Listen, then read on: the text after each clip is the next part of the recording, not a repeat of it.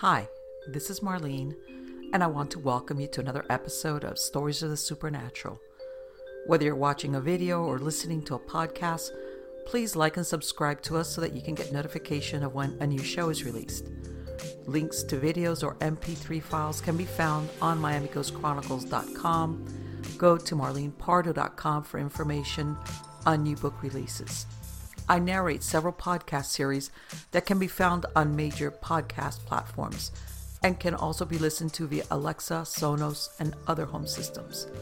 Look for Supernatural Storytime for scary storytelling, Nightshade Diary for classic horror and adventure stories, Stories of the Supernatural for interviews with different guests on the show. If you want to get noteworthy news about the paranormal world, true crime, conspiracy stories, and anything that is just plain weird, you can visit Strange Than Fiction Stories tab at MiamiGhostChronicles.com or find us on Blogspot. I want to thank you for being part of my audience, and I think you are all wonderful.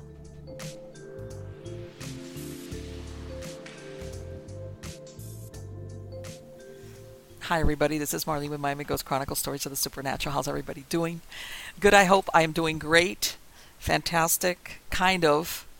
Um, I know a lot of people always follow me in my chicken world adventures, and right now I am nursing a busted up knee the other day because this is it's the rainy season here in Florida, and the uh, other day, as I, anybody that's had chickens will know that they kind of like decimate your grass and your vegetation. So, in my chicken pen, it's mostly mud when it rains, and I was feeding them, and I you know took a break from when it wasn't raining. I didn't realize just how muddy it was, and I did one of those, you know, when you're trying to like I'm about to eat it and you're trying to keep your feet under you and I did something to my knee. I don't know what I did, but whatever it was, it wasn't good. So I'm walking around like Quasimodo. you know, um, yeah, that's one of the, right now I'm like, and I've got a thing and I'm being convinced to go and take a, a what you call it, uh, I can't put weight on it. In other words, to go and take a, get a CAT scan done on it because you know there's only so much ibuprofen you can take. So yeah, that's my adventures in chicken land. Yeah, it wasn't the chickens themselves, but taking care of the chickens. That that's what brought it about. Uh, but anyway, guys, let's get on to the good stuff. The good stuff being who I have as a guest tonight. And this is a gentleman who's been here before. He's you guys love it when he comes on because he has great stories. And I'm talking about Mr. Alan Pacheco. Now, Alan, um, what he does I mean, he's he's an author, an investigator, metaphysician. He's a historian. He's a SAG actor. He's born in Santa Fe, and his all his family hail from that area for hundreds of years. And but the interesting thing is that for many, many, many years, he's done uh, ghost and history tours through Santa Fe.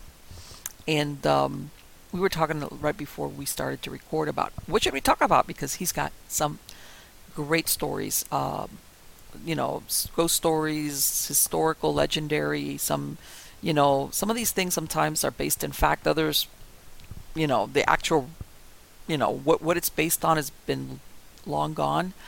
But anyway, uh, before we go any further, let me bring him on. How are you doing today, Alan? Hello, hello, Marlena. I'm doing fantastic. I hope you get well. I'm sorry to hear about. Yeah, uh, I know. I forgot to mention. I'm telling you, it's like anybody would have been filming him, it would have been hilarious. I did everything that I could to keep my feet under me, and I didn't eat it into the mud. But um, I I twisted my knee such a way I don't know what I did with it, but all of a sudden I couldn't put weight on my leg, on my you know my left leg on the knee, and uh, I'm telling you, and I was like, okay, let me let a day go by. Maybe it's just, you know, you twist something. Yeah, that's not going away. So uh, there we go. So, yeah, I, well, I, am walking around like because I, I don't want to put weight on it. So yeah.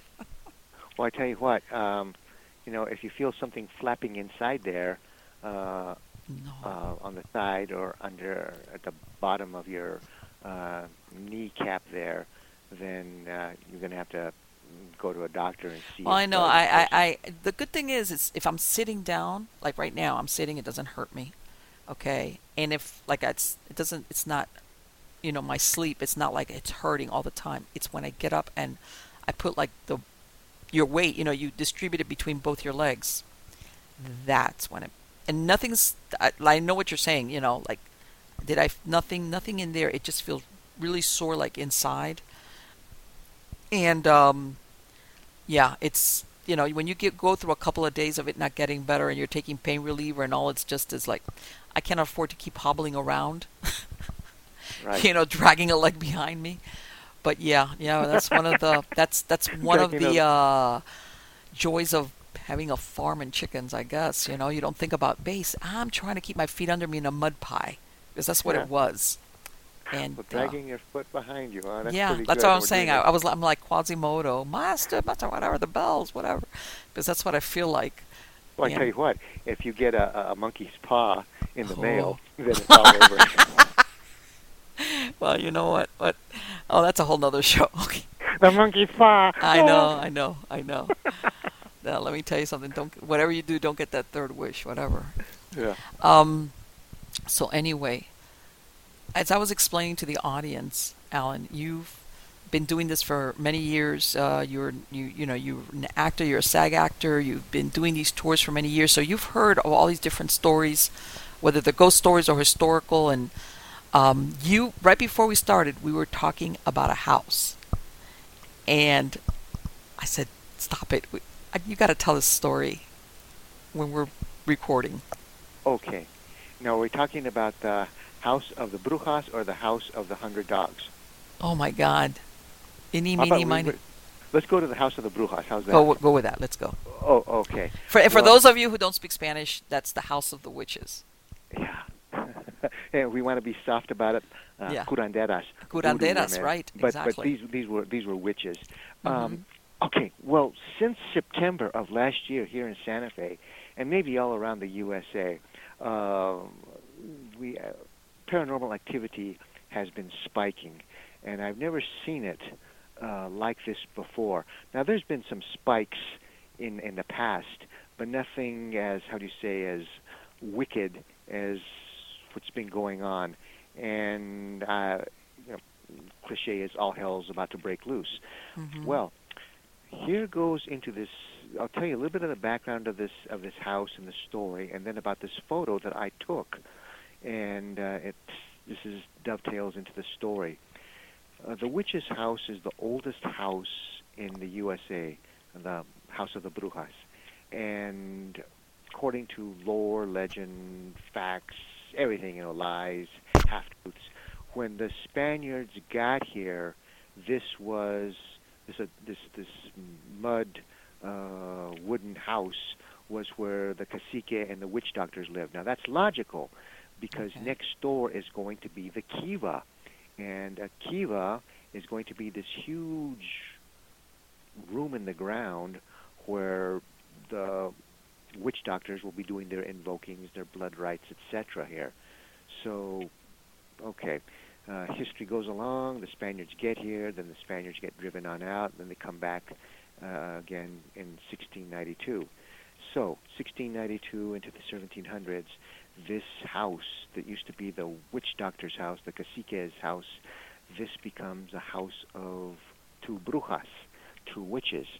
And of course, in those days, Spanish culture, specifically here in the Southwest, um, if you are a young lady of money, you have no choice in the matter of who you're going to get married to. Mm-hmm. Papa picks the groom and there was this man by the name of Juan Espinosa. And Juan Espinosa had no money and lived here in Santa Fe and was in love with a wealthy young lady. So he buys a talisman from these two brujas, and his game plan is that he's going to hand it to her, and she's going to be emboldened, and she's going to elbow Papa and Mama, and magic's going to happen, and Juan Espinosa is going to get picked to be the groom. Now I can go into other type of details about where he lived or and all this kind of stuff. I just want to get to the guts of the story here. Okay. So uh, it doesn't work uh, because he doesn't have any money, and you know, another story is that he's very uncouth. Now he comes back very very angry to the Brujas, and he has a new game plan. He is going to take out his number one rival and any future rivals by way of hemlock uh, he's going to poison his his his uh, foes. But okay. the brujas do not sell him the hemlock. Again, different stories. The most logical, he doesn't have enough coin to buy it. Right. Uh, so he's going to take this venom no matter what. But these are two tough old brujas. So hands fly, furniture flies, and uh, he ends on up, you know, thrashing them. And as one gets thrown uh, into another part of the building there, another part of the room, uh, the other one gets comes up behind him with a dagger, uh, butcher knife, and gets him either in the neck or in the head, and uh, kills him. Now, what they do is they end on up decapitating his head and cursing it, and they throw it outside of the house. And this house still exists here in Santa Fe. And they throw it onto this road, and the road, since Wild West days, is called the Old Santa Fe Trail. That's that famous. Uh, right. Okay, trail. I've yeah. heard of that. Okay, but today it's paved. Okay, so during rainstorms with lightning, and this goes back to what, like 50 years ago, people every now and then would say that they would see the decapitated head of Juan Espinosa for split second, nanoseconds, just very, very short time span there on Old Santa Fe Trail and be there or it would roll or and then disappear. Okay, so a lot of people say, oh, rah, rah, rah, rah, balderdash. No, no, no such thing. Okay, well, there may be something to that story. About eight weeks ago, I'm doing a midnight tour. Now, on my tours, I got all kinds of gadgets and stuff, you know, uh, uh, for ghosts and energy. See if I can photograph them. See if I can uh, get them to appear, etc. Okay, so I'm going down this pathway, and this pathway is behind the oldest house. I mean, the, the Brujas house. And uh, I've, for, for the first time, I use some green laser. I'm not going to go into details about how I use green laser, but nevertheless, I, but the people on the tour, I do private tours, Mm-hmm. um, they're ghostometers, and they got all kinds of them, uh, and uh, they start going wild all at once. And you know, look at this. Uh, can you believe this? And and you know, what what did you do, Alan? What what? So I start taking photos, and I take photos, and what do I get on one of my snapshots? The face or the head of a tough, mean-looking man who looks like a conquistador, like a, the days of Juan Espinosa. Uh-huh. And I mean, this is one of these guys. You look at him and says, "Ah, he's in the mood not to take any prisoners." And uh, it's people that have seen the photo say, "Oh, that's got to be a fake." Well, it's the best photo I've ever taken of that type. Now, I've taken some ghost photos in the past, but this one looks so good it looks like something out of a wax museum. So the point being about this, well, is this the ghost, the the the, the spirit of Juan Espinosa, or it could be the spirit of some other Spanish conquistador that got killed uh, Sure. to the north of uh, uh, of the Brujas house. But I'm thinking that this haunting has transferred from Old Santa Fe Trail to this other area because witches, modern day brujas, uh, Luciferians, etc., have been doing all kinds of invokings uh, in the in this area that I'm talking about. And Oh, yeah, I got, wow. I'll, I'll tell you something else here too. And this is so damn good. I mean, you can say, "Well, you're really uh, making this on up." No, this is the truth. So I'm doing another midnight tour, and I'm walking on. I, I guess I shouldn't be telling because because I'm going to get people into trouble for. Okay, I'm walking down this area in the vicinity of uh, where this uh, the invokings happen with modern day witches. In the area of where this uh, head I took a picture of, this face was, and I'm walking with this group, and I'm doing my midnight tour. And how this lane works, um, you know, there's wall, fence, you know, there's trees, there's. Uh, I'm being as vague as I can be, and Okay. because I don't want people to get go on over there. But the thing about this is we turn the corner, we we start to go down where this corner is, and out from beyond this this uh, kink in, in in the lane there, uh, this guy, uh, devil worshiper, uh, warlock, He's has the Ringo Starr haircut. He's got the uh, black pullover Anton LaVey smock, the, Okay. the, the black pants. He's got wearing something silver around his neck. Well, he peers around uh, about three fourths of his body. You're able to see, and he's just really shocked that we're coming on down this pathway. I don't know what he was doing with his invokings in there, but uh, he sees us, and uh, uh, instead of trying to play it cool, he just bolts it's a tour group. Holy Yeah, he just bolts out down the, uh, uh, not past us, but down the other direction on over there. So you know, there's this other guy next to me, and he's built like a tank, and he's got the he's got the uh, uh, camera to his eye. And I turned to him. Did, did you get that? Did you see him? Did you see him? Uh, uh, yeah, Alan, I saw it all, but I, I I didn't record it. I, I got too frightened. And I thought to myself, yeah, man, look at you. You're you're like built like an NFL linebacker. You're you're all show no go. I mean, you Yeah, getting like that, just in case, just in case.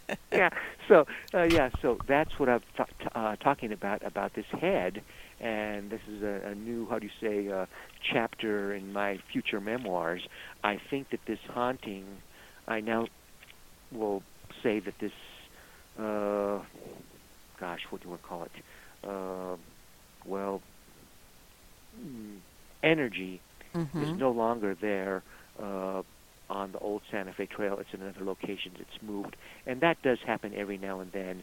You do have a haunting that's going to move X amount of uh, yards, etc., a distance from where it, the original haunting was. Why that happens, I'm not really too sure. It could be from the invokings of them Okay. bringing it on over to a different place. Uh, that can't happen. Do you think that they're do, that the people that are going in there casting spells or whatever, they're doing it because that house originally was supposed to be La Casa de las Brujas, the house of the Brujas? Is that why, or Well, yeah. Well, it's not only that, but it's also uh, even if you don't know it, uh, there's people that are that good into uh, the dark arts that they Mhm. feel the energy. Even people that are with the angels, they'll go on into this place, into this, into the oldest house, and uh, they'll say, "Wow, I'm really, I'm really uncomfortable on over here. I'm, I'm, uh, I'm getting heart palpitations. Uh, I, I'm something just touched me, Alan. I got this one picture of this one journalist from years ago when newspapers were king, Mhm. and she's inside this one room, and one of the rooms is where, you know, the story is about where they used to uh, uh, cook the children, and there she's in there, and all of a sudden, you know, she's uh, something touches both of her elbows. Meow! And I happen to get have my camera there, and Uh-huh. uh, there she is, in you know complete shock of what was that that just touched my elbows. Yeah, that that whole area okay, is, uh, is, is is is chock full with energy going back to pre-Columbian day, Okay. and even modern day. There's murders uh, in the street uh, beyond the house. There, there's there's an energy there that is uh, okay, uh, contaminates people. right. So there's something about the land itself, is what you're saying, Right. Yeah. that predates even that story. So maybe they chose it themselves for a reason to begin with. Well, exactly, because uh, there's there's a reason. There's energy there that that uh, Santa Fe, this area, there are certain locations and that uh, you have energy, and uh, it can be, well, for lack of better words, a doorway to hell, a doorway to another dimension, or ground that has absorbed a lot of negativity. There's energy lines, or for lack of a better word, ley lines, like Tesla lines, these natural lines in the earth. And yeah, so that's how come certain areas uh, you have structures going back to pre-Col- pre-Columbus Day, and uh, because the Indians knew that this was a place where they could supercharge Mhm. their kachinas, their deities, their cocoa uh, for their invokings, and that's what we have. That's one another reason we have so much UFO activity, and we have the missing here, and we have so many occultists that come here, and and and for those you know uh, that, well, Santa Fe is. Uh, you know, New Orleans is going to claim this, Los Angeles is going to claim that, but I'm going to say that Santa Fe, uh, in certain aspects, is the most haunted city in the USA, and the area around Santa Fe uh, bet money on it. Well, I'm thinking because the Santa Fe Trail itself, people don't realize a lot of people would use it to on their way out to California. I mean, so it saw a lot of how can I tell you um, history. I mean, a lot of people used it. It wasn't just the people that lived there. Right. Well, yeah, and the history that, for example, um, Santa Fe uh, gets the best and the worst of people that, you know, uh, the, uh, uh, of the world that come to Santa Fe. Mm-hmm. okay, and uh, it doesn't have to be even paranormal or, or stories about ghosts on over here. Santa Fe, this is where world history changed. Of all the places in the world, it's Santa Fe. This is where uh, Soviet spies stole the secrets to the atomic bomb in 1945. Wow. The, the Manhattan Project. Uh, this is hallowed ground for the KGB. This is their greatest victory of all time over Uncle Sam. It happened here in Santa Fe. You have all kinds of things, be it historical that you can prove, or uh, things uh, from the paranormal that people say, yeah, sure, uh, I'm from Missouri, show me. No, Right. I mean, uh, yeah, uh, you name it, it happens here in, in, in Santa Fe. For example, uh, gosh, I'm going to say how many months? About four and a half months before the uh, Tate LaBianca murders, uh, Mhm. Charlie Manson and the gang were here in town. Uh, let's see what else here. Uh, Really, I didn't know it. that. I didn't know that because you always hear everything about them having sur- uh, California. Everything was in L.A. Right. Well, you you, you see, Santa Fe was uh, the Haight Ashbury of the Southwest. Haight Ashbury, for those who don't know, was the commune area of San Francisco in the 1960s. So you had all kinds of uh, communes here, and you had yeah, you know, dirt poor hippies, and you had some very very wealthy ones here with their followers. And again, too, more about you know conspiracy Santa Fe here is they're always talking about sunshine acid LSD, and that is an acid. Do you want me to go down that story there, there or do you want to go Yeah, back to yeah, the- whatever, sure. Oh, okay. Well, sunshine acid uh, is was a drug that's going to try to eliminate your tendencies to do things. In other words, it's going to be like the Manchurian candidate type of drug. In other words, you take this and you will be more easily manipulated to do this, to do that, that you wouldn't uh, want to do. And they're going to say that uh, sunshine acid drug was uh, sold uh, in Los Angeles, Right. and that uh, the people that made it, well, they were financed by the CIA, and the people that were running it, they had mysterious debts.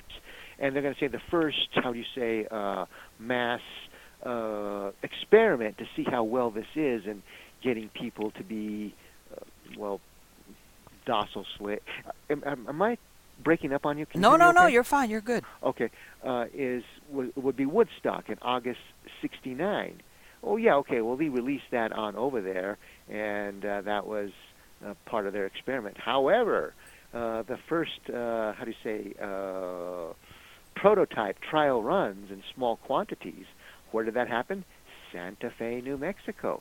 See, Santa Fe has all kinds of things going on in from okay, MK Ultra, uh, uh, uh, gosh, you know, uh, uh, to CIA, FBI, spies, ghosts, UFOs. Uh, you name it, it happens on It's here in Santa there, Fe. huh? Yeah, I mean, I love this town. It's like being the, a fan of the Cleveland Indians. I mean, you can't get any Yeah. better than that. Exactly. Yeah, you've got whatever it is, what whatever flavor you're looking for, you're going to find it there. Yeah, and uh, that's one of the things about this. So yeah, so Santa Fe is, uh, if you really you know want to start digging on into it, uh, it's up to its neck in paranormal haps, uh, to to uh, you know uh, conspiracy type of stuff like you'd find in a Graham Greene novel or like in that movie Casablanca with Humphrey Bogart. Everything goes on in the casino and in the bar. Right. Yeah, it's the center. And see, and you know, it's that question: what comes first, the chicken or the egg? Did all these things, the crossroads was there because of maybe certain energies that are already there to begin with? Bingo! Uh, give yourself a cigar. Give that woman a cigar. Yes, there. Uh, the energies on over here are were here before humans uh, got here. Uh, in other words, you have okay, the ground, okay, there's an energy on over. A lot of people say, well, it's got to be the light because that's how come there's so many artists that come on over here and they say that the art always, the light always changes. Well, that's true. The light is always changing here, and that's how come you have uh, the land of Buena Vista, the land of uh, good views and Disney-esque type of sunsets. Uh, but an energy, light, uh, there's different vibrations to it. If you want to you know really get into the metaphysical or into you know PhD type of level of uh, religion, etc. Of, of what sounds evoke or and the colors. You have different types of sound qualities, and um, you know the sound of the spheres and uh, the or I should say the music of the spheres. And then with this energy here, it's going to be drawing the very best and the very worst and it was one of the things that I do in um, lectures or even future podcasts uh, on tours. Uh, a lot of people don't know what Santa Fe means. And you, of course, you're you're, you're Latina, so I'm, I'm Latino, mm-hmm. and uh, well, uh, uh, Cubano, Cubana uh, is Santa Fe. For those who don't speak Spanish, it's going to mean holy faith. And the Spaniards got here. They found out this is one of these wonderful places in the world where if you do your prayers, you know, within five minutes you're going to be feeling the the, the wonderful energy of Big G, uh, the angels, mm-hmm. you know, mm-hmm. around you in your orations. And then for modern times, in the 1960s, we had some very wicked people from Hollywood.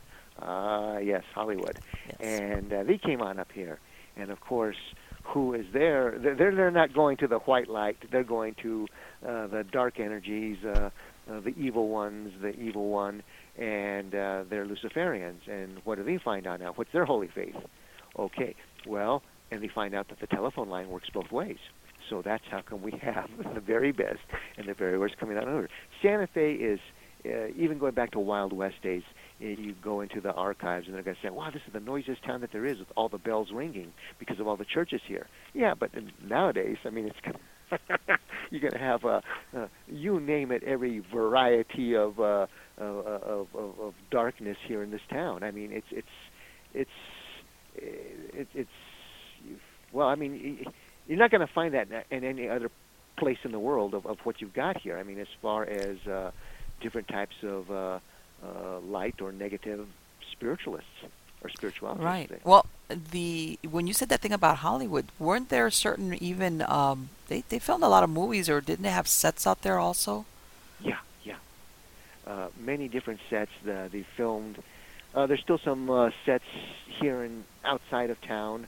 Um, the Eaves Ranch, the Bonanza Ranch, and one of the things, unfortunately, is that if you see some of the movies that were filmed here in the 40s, 50s, or 60s, uh, you're going to get great panorama mm-hmm. of the area outside of Santa Fe. But now you can't do that because a lot of these hills, mountains have been bought by the uh, extremely wealthy, and of course you're going to see a modern house up on that hill. For example, if you ever see the movie uh, Hang 'em High, that Clint Eastwood western. Yeah. Uh huh. Okay, that's filmed right outside of Santa Fe, really? and uh, the panorama that you see in that movie, you can't do that nowadays because of uh, the houses up in the mountains or in the hills. It doesn't example, quite fit in. You have to CG them out, you know, do some CG work. Yeah. Well, no, you don't do that. What they do is they just uh, do a different camera angle. I was on this one terrible movie. Uh, what was it? It was called. I shouldn't even give it credit. It was a western. It was. Um, uh, well, there was a couple of them. uh, one was.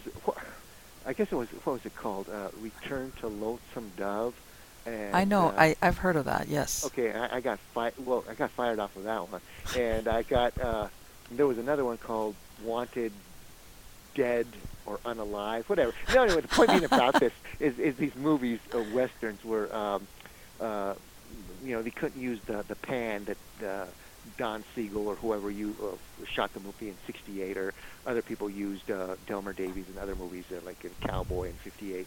Uh, we cannot use that anymore because of the uh, glare of the windows and roofs up in the mountains on over there. So that's uh, that's going to ruin the.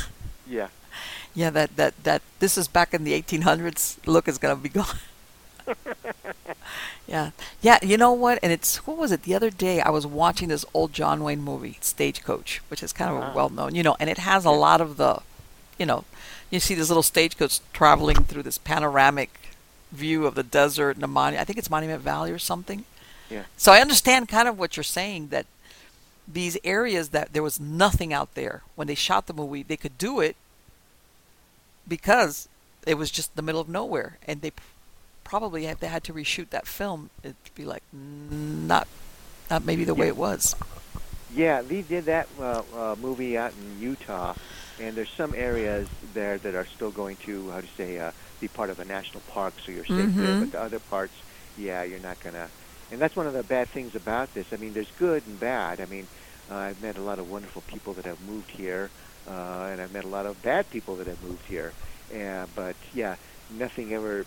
One of the things our culture is that things are always going to stay the same. No, they're not going to stay the same. No. And uh, you, things change, people move on in, and uh, it's never going to be like it was with the old days. Like there's p- places that I used to be able to go explore, ghost towns and Mhm. uh, stuff like this. I cannot get to anymore because either they've been knocked on down or they're uh, on private property, and the heiress to uh, XYZ fortune has all these guards there. You know, the, Yeah. I'm telling you about the, the creepiness here. Oh, and uh, I'm gonna, I'm gonna make sound, this place sounds like it's, uh, you know, the pit of hell. No, it's not. It's, it's, a, it's a wonderful place.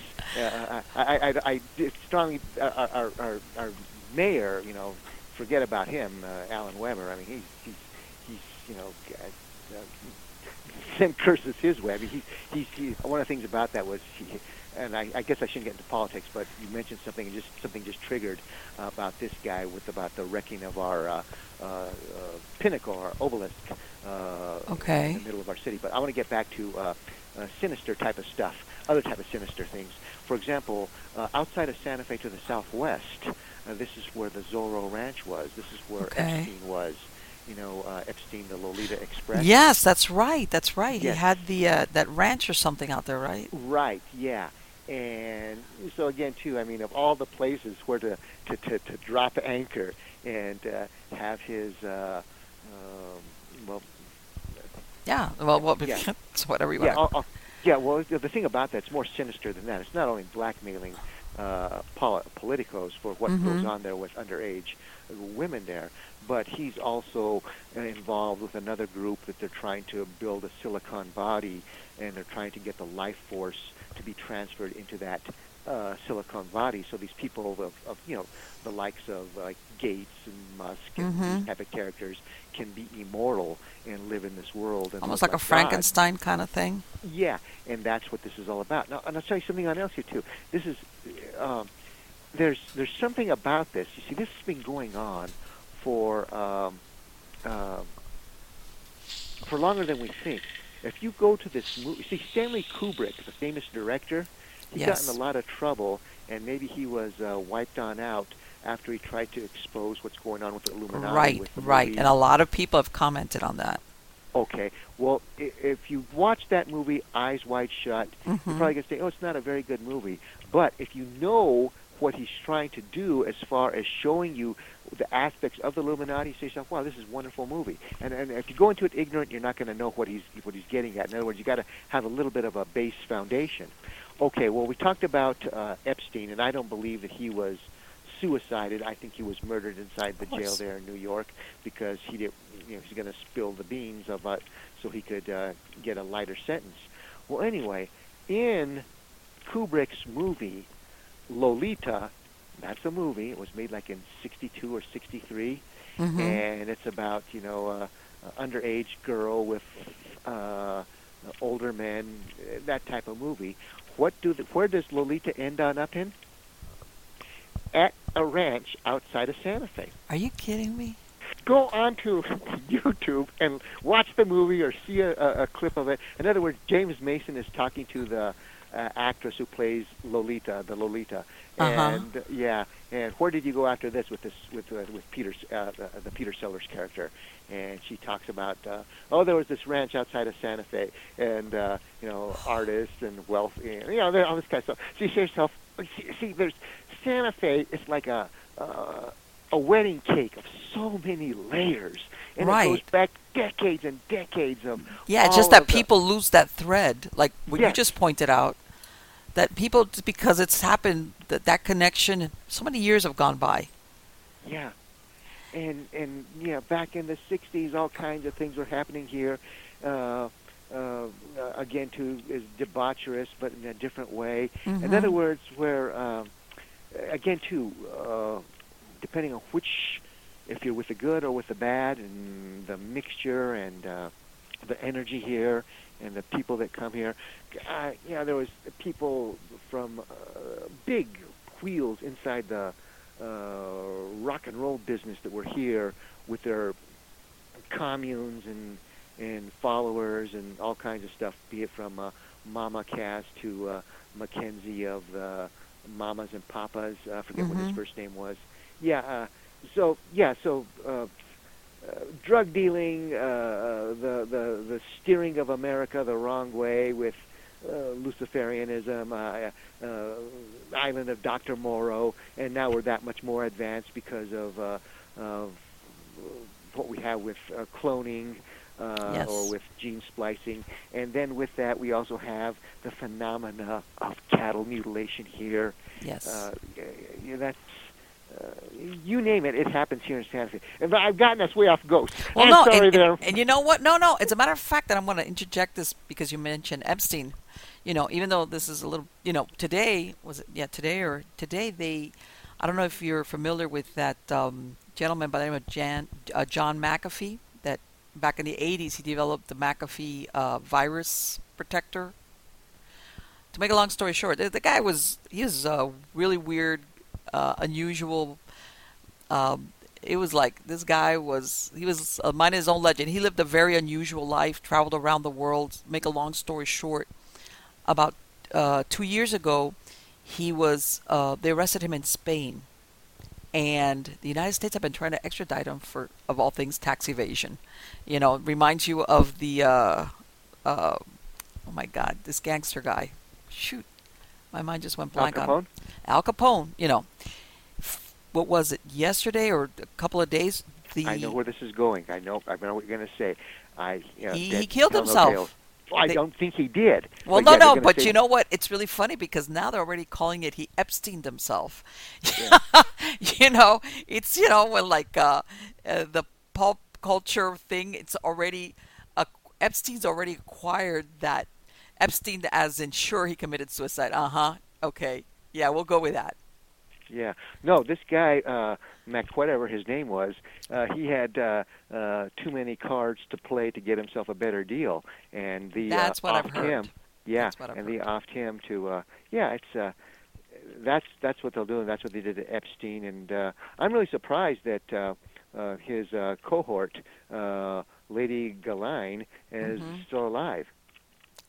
Let me tell you something. They're keeping her under wraps. I haven't heard much about her. Okay. And she, I, I would think she would know, for lack of a better word, where the bodies are buried. And I think that, um, I don't know. I, it makes you wonder did they bring her in more for her own safety, uh, more than she maybe even thinks? Because some of these people, you could, I'm thinking that in those circles, you could be very well protected until the one day that you being alive is more of a liability than it's worth. And all of a sudden, that protection uh, is not there anymore. yeah. S- But no, I haven't heard anything else about her. But that when you said that thing about Epstein and this thing happened with John McAfee and uh, supposedly they were saying same thing. This man, I not said, hey, I'm not. He, he said it. I'm not going to kill myself. I'm not suicidal. Um, he- and you could tell they said his his personality and everything was. He didn't look like this depressed guy who's any minute. And oh, there you go, hung himself in his uh, uh, cell in uh, Spain. There you go. Yeah. What a oh, too bad. What's that thing? Dead men tell no tales. Yeah, that's that's what it uh, comes on down to, and you say to yourself, okay, I mean, uh, all right, Jose, okay, Juan, uh, you're you're here, and you're going to get you know double bonus pesos here, Yeah. or whatever, and you just Right. stay there on that stool there, and Yeah. you watch him, and nothing bad's going to happen Right. on over here. Yeah, Yeah, And- exactly, and that's. I don't know. They're going to investigate this. Yeah, okay. If it, if it's anything like the investigation they're supposedly done with Epstein, it's like that's not going to go anywhere quickly. yeah, Of course, and that wasn't even in the United States. This was in Spain. So, yep. Yeah. I yeah. think That's so. But getting back to your original thing that you said about you know Epstein and that he had that ranch out there. You know, because everybody always focuses and just remembers the island, and they don't realize that he had more than one place that he was using. Well, yeah. You see, there's all kinds of of, of uh, uh, stories on over here about who came on over here and what Mhm. was going on, and they talk about Billy Jeff Clinton and uh, him on the Lolita Express. Right. Well, yeah. Well, thirty some times. Well, how about the Zorro Ranch? Okay, and I'll I'll go on some other one. There was this one. Now, again, too, this is where, where there's smoke, there's fire. Yes. But there was this. Uh, I'll tell you, there was this other movie that yeah, it really got chopped to pieces. It had a, a, a great potential, and uh, it was uh, called uh, Love Ranch, and it was kind of uh, well, it was a story kind of based on fact of um, um, doings in Nevada uh, at a bunny ranch back in the mid 70s. This is the Oscar Bonavena story, the boxer who fought Muhammad Ali, the Argentine. Anyway, the thing about this is, is during that time, um, you know, there's stories about uh, Billy Jeff Clinton, and he's uh, having an affair, and he's having another affair, and where's he at? And I thought to myself, okay, well, and all these stories, uh, you, you understand about the Zorro Ranch and about Lolitas, and uh, yeah, so yeah, so uh, Yes. to dig into that, and there were some other high-profile characters there at that time. Uh, yeah, so uh, the the the islands, the tip of the iceberg. What they should have done is is is gone into this area here, and uh, yeah, literally, you know, uh, the rose garden is littered with bodies. That's right. looks real pretty on the outside, you know, like on the top, but then Yeah. yeah, but yeah, and, it's you know what, and, and and and I've heard talk about this in other areas where certain places just like you said, the good and the bad, but when the bad shows up, it's like damn. Uh, it's it's um and and then when you research or you tie in, you know, this and this, and you see, well, there's a pattern here. Yeah. There's there's something here that brings these type of people in for some reason. Yeah, the very best and the very worst, and uh, that's uh, uh, what we got here. And um, there to, uh, gosh, to the west of um, the um, Lolita Zorro Ranch uh, is uh, some ruins uh, Okay. that go back before, uh, well, to Columbus era, and then beyond that. Mhm. And again, to all kinds of stories about blood rights from those ruins, and um, yeah. It, so again, too, you know, what are they invoking? And the energy was still here, and it's getting modern day people that are, you know, perhaps you know, getting, and, and I, I do believe this because what we see now with our, uh, you know, Biden and the gang and the, the rest of these people is that uh, uh, the upper crust, you can call them Illuminati or whatever, but they're Mhm. not that smart. But they're, they're they're able to wreck our economy and they're able to try to uh, how do you say try to shape our uh, society. And it's as if they're getting instructions from off-world intelligence. And, you know, because you look at Mao, you look at Joe Stalin. I mean, these guys, these guys are are, are, are, peanut sized intellectually compared to Joe Stalin and Mao. But you know, uh, but yet they're able to do all what they're doing right now. It just, doesn't make sense. It's like they're getting a, a, a beam of intel uh, from, like I say, some Luciferian energy from off planet. Yeah, or you know, like they say, the, the the power behind the throne kind of deal. It's not what it looks like. A, you know, almost like the Wizard of Oz. You know, Right. um, there's something really going on behind the scenes that which is really running the show, and I think I think most it's pretty apparent to most people, and and it's some people. Unfortunately, it's like, you know, hang on tight for the ride because it seems like, you know, in and I want to say you know, in, in getting back, you know, as a matter of fact, that that stagecoach movie, you know, and at the end, you know, the cavalry rides in and saves everybody. And I think a lot of people in real life are waiting for that moment, not realizing that's not the way it works. You're going to have to figure this out on your own. You're going to have to be the cavalry yourself.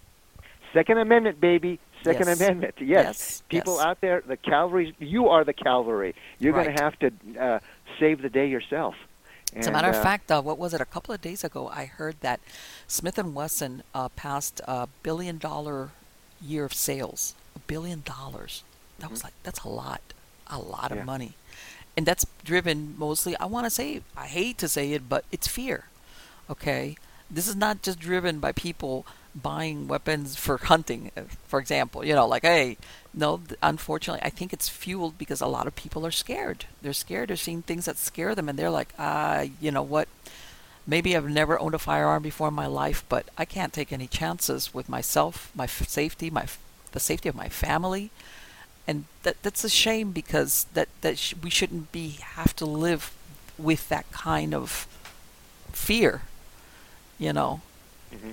Especially now and nowadays in the United States. Come on.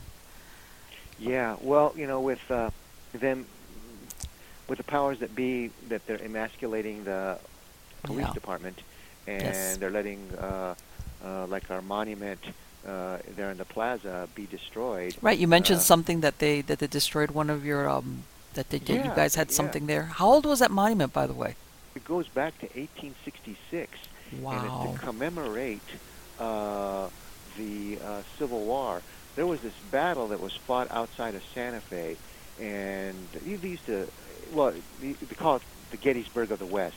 Have you ever seen that movie, that Shoot 'Em On Up, the the um, Clint Eastwood movie with Lee Van Cleef and yes, it's called The Good, the Bad, and the Ugly. Of course. Yeah. Okay. Well, that's based upon the battle that was fought outside of Santa Fe. Okay. So that obelisk was there, and it also commemorated the American soldiers that fought uh, uh, against the American Indians uh, with the wagon trains.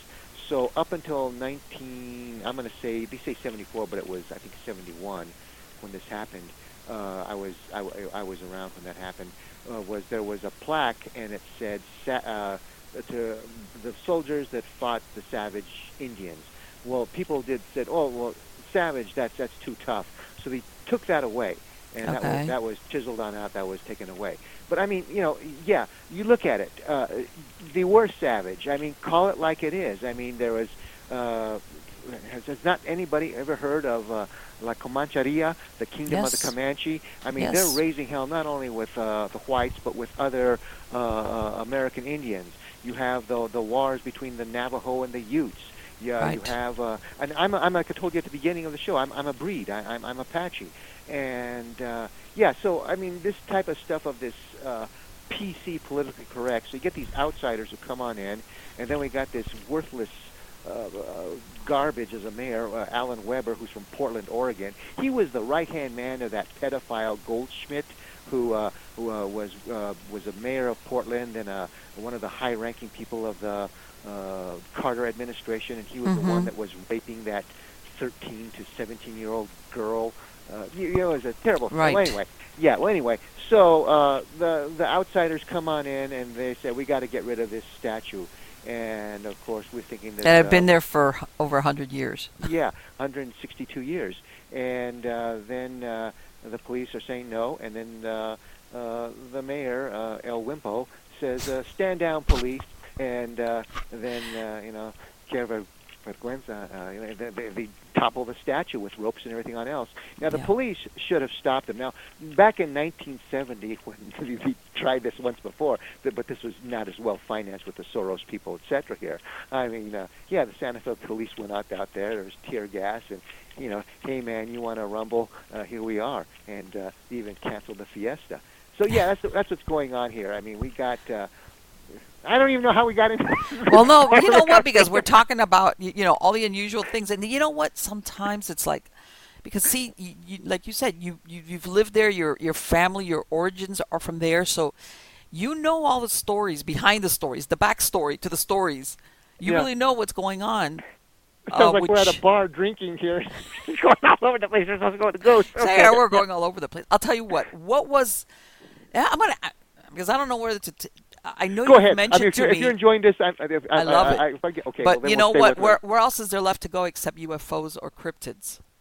So we, okay. And you know well, why I'm saying this because I know that there's UFO sightings out there, and I've spoken to a lot of people that uh, either are you know have uh, an interest in the cryptid field and or UFOs and they've said, you know, that, that they've seen after a while when they track these sightings that they dovetail with UFO sightings, sometimes coincide with more sightings of cryptids of different types. And I right. was wondering if you had come across anything like that. Yes. and uh, there's an area east of Santa Fe. Uh, the slang name for it is the Pecos Triangle, and that's where uh, people disappear, vanish into Oh. thin air. And uh, okay, we got UFO. We've got uh, people saying that there's something on out there. Um, you know, like um, gosh, you know, reptoid or or snake or uh, something on out there. Really? Other people saying, well, okay, well, every now and then, you know, they've seen something. Uh, the Bigfoot sightings that uh, was pretty much stopped uh, decades ago, but there was, um, yeah, uh, gorilla-like sightings before there was even Bigfoot on up there, or Okay. before the term Bigfoot came on up. There was a uh, track found out there back like in the early 50s and all kinds of things. But the point being about this is, let me. Uh, oh, I'm going to give a plug to uh, to this one guy. He, this Frenchman, uh, did. His name is Robert. Oh no, his name is Lionel Camy, C-A-M-Y, and he just released a uh, a documentary Mhm. on the triangle, and it features me quite a bit.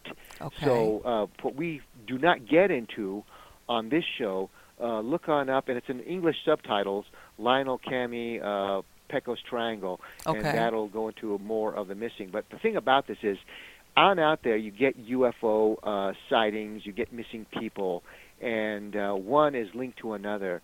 Uh, uh, gosh, you've got cattle mutilation, uh, but I mean, these missing uh, uh, people are, are something that even Rod Serling wouldn't be able to get away with. Right. Uh, I'll, I'll, I'll give you this one story of uh, uh, this, and, and you're going to see on my. Let me give you my website: Santa Fe Ghost and History Tours.com. Santa Fe Ghost and History Tours.com. You can uh, go onto that. It's over 200 some pages. You're going to see me searches, investigation, doing all kinds of stuff where people have vanished into thin air. And uh, I, there's books that you can get on. Go to my website and buy them uh, concerning phenomena like this, etc.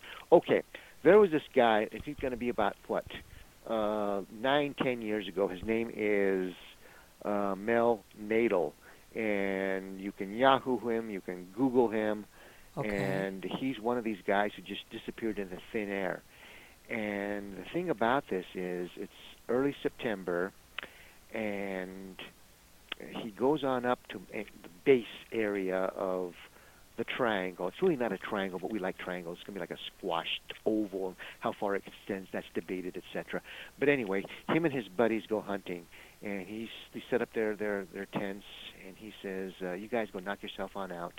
I'm going to build a blind, and if something shows on up, I'll Mhm. take it on out."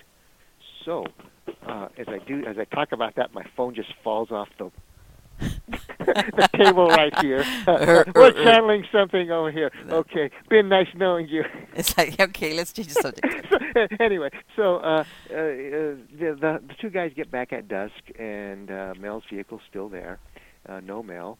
They crank off some rounds. No response. They turn on the lights. You know the horns, everything else, and Mel doesn't come to the camp. So they've got to go to the ranger station and file a missing report, and then get the state police. And I'm going to say this is like the third or fourth largest search in New Mexico history. You have Okay. professionals, amateurs, Cessnas, Huey helicopters, Blackhawks, etc. And they find Mel's tracks right away. And Mel's tracks go roughly, this is important, roughly about 120 yards away from the camp. And they just truncate. Hmm. There's no mountain lion prints, there's no bear prints in the area, there's no spent casings, there's no sign of a struggle. This, now, this is nine or ten years ago. And since that time, no bone or no clothing of his has been found, and uh, uh, none of his accounts have been touched. And uh, that's just one of many people that uh, vanish on up in this area here.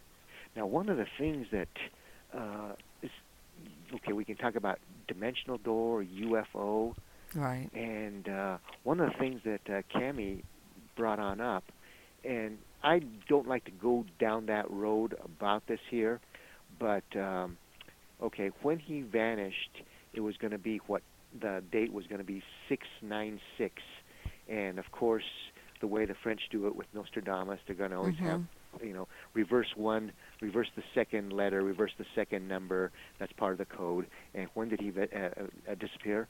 on the day of 666. Oh, that's right. Because if you reverse it, yes, I see what you mean. And now there's another person that that happened to on another. Uh, yeah, well, anyway, point being about that is is uh, you know the suspects are many. I mean, what is it? Is it you know a, a doorway to hell? Is it a doorway to another dimension? Is it UFO? Is it uh, right? Because normally you would think, well, if they would have found some type of either because you know you hear sometimes people disappearing and then their remains eventually are found.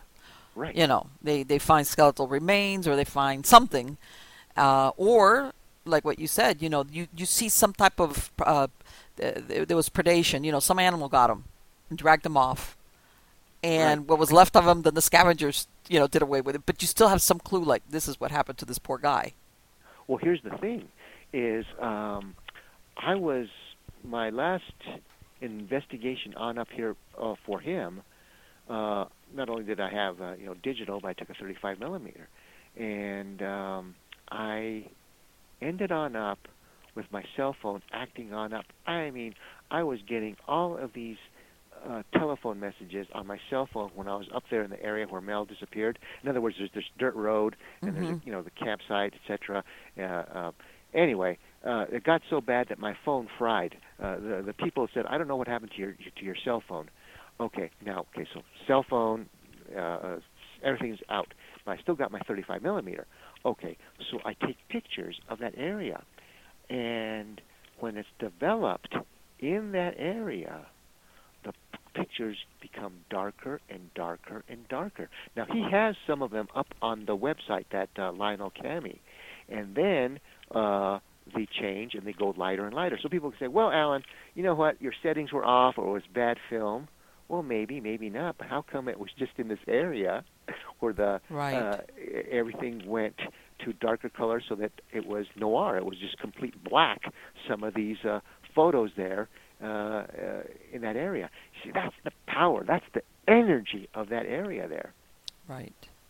And and I hate to say it, but sometimes you know, the most basic like a camera, you know, like you say that that you just took you know you had your digital camera. Sometimes they capture stuff that other equipment fails to to pick up on.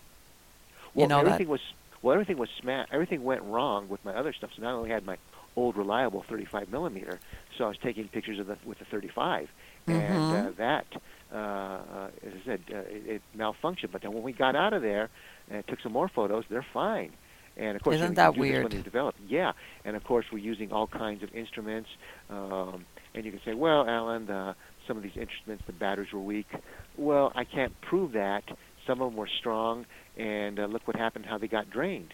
Uh, yeah, I mean, uh, uh, our, our Jeep stalling on that dirt road, and then it's yeah. smelling like it's going to explode. I mean, I, I turned to my pal. I says, you know, has this ever happened before? Because we weren't using my Jeep, we were using his Jeep. And he says, no, Alan, this has never happened before. Uh, this smells like a gas bomb. I mean, what, what? I said, uh, did you flood the? No, Alan, didn't flood the carburetor. Uh, you know, uh, yeah, just really strange things happening on over there. And uh, I'm going to be going on up there to do another investigation in mid-July. You know, dig it.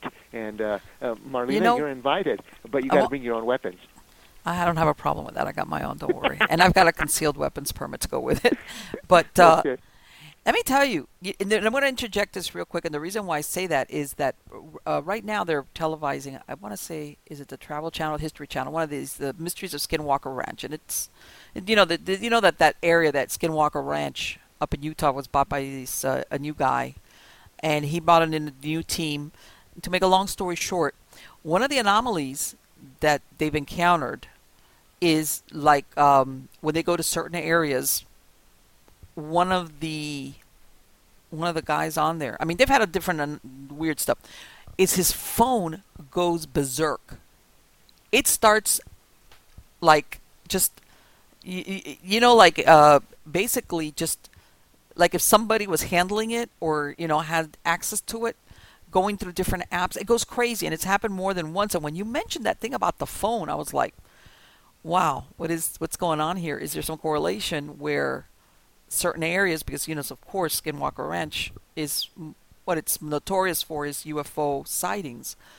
Um, you know, what what is it that you know maybe I don't know some type of magnetic or God, who knows what type of energy or that we fail to recognize affects electronics. The correlation. Okay, here's the correlation. Very, very good. Okay, here's the thing. Uh, there's going to be this Stargate, this this you know, or portal or portales or something on up there uh, that opens and closes and moves around up there at the Skinwalker Ranch in Utah. The same thing is there in the triangle. And that's how come we get these shades, we mm-hmm. get these UFOs, uh, dimensional beings, uh, whatever uh, uh, you want to call it okay. or categorize it, and that's what we have uh, with that. And then that's going to go into uh, the jinn. I'm going to say that there's a this doorway that the jinn. There's you know depending on translation, five or six different tribes of the jinn. Mm-hmm. Okay, the skinwalkers. That's going to be one of the tribes of the jinn. And for example, um, throw something your way, and all of the Latinos are going to disagree with me violently, but they're going to say that La Llorona mm, yes. is a jinn. Isn't that okay? Let's go down that. Let's go down that rabbit hole right now, Alan. Let's go down that rabbit hole. Okay. Yes. Okay. Because I mentioned to you once okay. that La Llorona, it has a, a kind of like a, a, it has different sources. You know, you get different stories as to what's the origins of La Llorona is. But uh-huh. I want to hear your how you come up with that. And I'm not saying no. On the contrary. Okay. Well, La Llorona, freely translated, means the crying woman. Mm-hmm. Okay.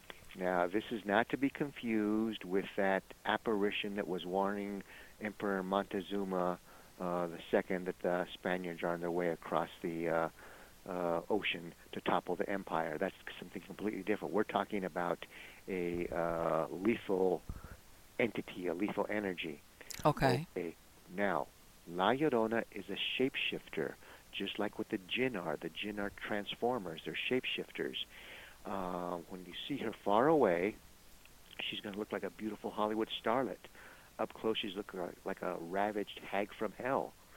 And um, as far as this area goes, okay, La Llorona has been seen and heard. Um, southern Colorado, New Mexico, Texas, Mexico. A ghost does not have that kind of travel radius. Mm-hmm. What does a jinn? And it even says in the Koran and the Mohammedan books that after the jinn lost their war against the angels, that there was these doorways that move around, and that the jinn can come into this world, and they're the enemies of humanity. And that's what I'm saying that this La Llorona, they're going to say it's it's this woman, it's her spirit who killed her two kids, and right. then she suicided. Mm-hmm. I'm going to say, well, all right, that's fine. Uh, that happened. But you're misidentifying this force as this woman who did that. If this is not a ghost, this is not the ghost of Maria. This is a, a, a, a shapeshifter who you're giving uh, giving the history of what happened here in Santa Fe uh, to this jinn, and that's what we have with with with with this jinn. And since uh, well, okay, since 9/11 and and before that, uh, people. I, I should. Okay, I'm gonna because I don't want to give people ideas about this, but um, uh, well, all right. Um, a lot of people have been making deals with.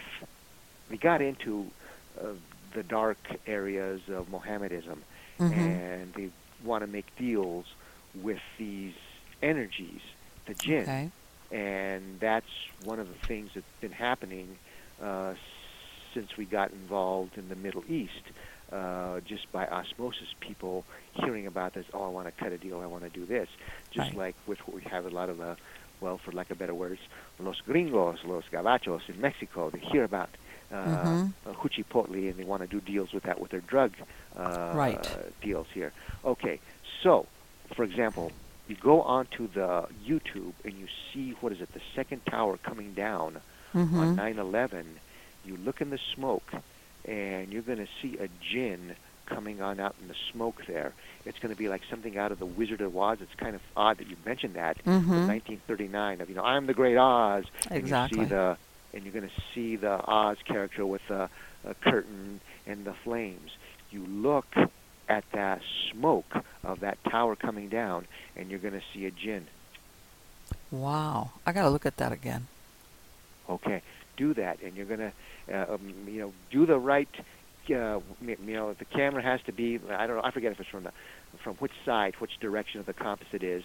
But as you see it coming on down and the smoke going on up, you're going to see this uh, character who, looks demonic. You know, with the ears, the nose, the eyes, etc. Uh, uh, you know, uh, flattened top head. It has a little bit of a curve on it, uh, oblong head, and the smoke going on up. And the truth is, I mean, I haven't looked at it because, you know, watching that makes me very sad, even though it, it happened. Difficult to believe 20 years ago. And we're coming up Yeah. on the anniversary, so I haven't looked at it for a long time because, uh, like I said, it makes me very, very sad. It makes me Yeah. cry, to be honest with you. Uh, but I'm going to go back and I'm going to look at that. See, a lot Um, was was was unleashed that we don't know about hmm uh, uh, by people that are messing around with the dark arts, and that's one of the things about the wars in the Middle East, the greed. Some of these uh, uh, people, I mean, you look at who they're uh, attached to and who their money people are. Modern day politicians, I mean, you know, attached to. Uh, well, look at the House of Windsor. You look at the the uh, uh, that banking family from France. You look at uh, Yes. the Rockefellers. You look at all Mhm. of the stuff that they've been involved in, as far as uh, how to say uh, dark energies. It's it's amazing. So you, you say yourself, well, okay, let's you know they they want power. This outside force wants this power. They want to control from the top of the pyramid.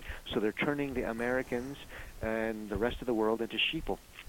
Well, you know, what a lot of people say is that, you know, people that engage in this type of like quid pro quo with whatever you want to call it, um demons, jinn, uh, it, you can name anything you want. It's, it's, it's, you don't get something for nothing, in other Right. words. And a lot of times I've, uh, uh, I've heard that uh, sometimes that uh, they, they say, even in Hollywood, for example, uh, a lot of people that lose their children, like to weird deaths or suicide, like a, disproportionately high, um, is because it's almost like that's like that. That's one of the um, Deals. agreements, deals, the deals that you that you make when you go into this. And it's really funny because we talked about this earlier, Rosemary's Baby, and what is the entire theme of Rosemary's Baby was Right. that he would uh, basically this this guy, this director, which you know was Rosemary's husband, made a deal basically offering his wife up in exchange for being famous. Yeah, yeah. You know, A- And and here's some of the stuff about that. We talk about timeline on over here, and we don't have time to get into time tunnel or time being stopped outside of this world or this kind of stuff on over here. Mhm.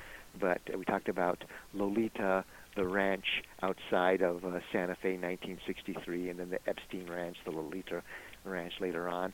Well, for example, where that woman uh, falls onto the sidewalk and is killed in the movie, right? You go X amount of feet over, and that's where John Lennon got killed and murdered.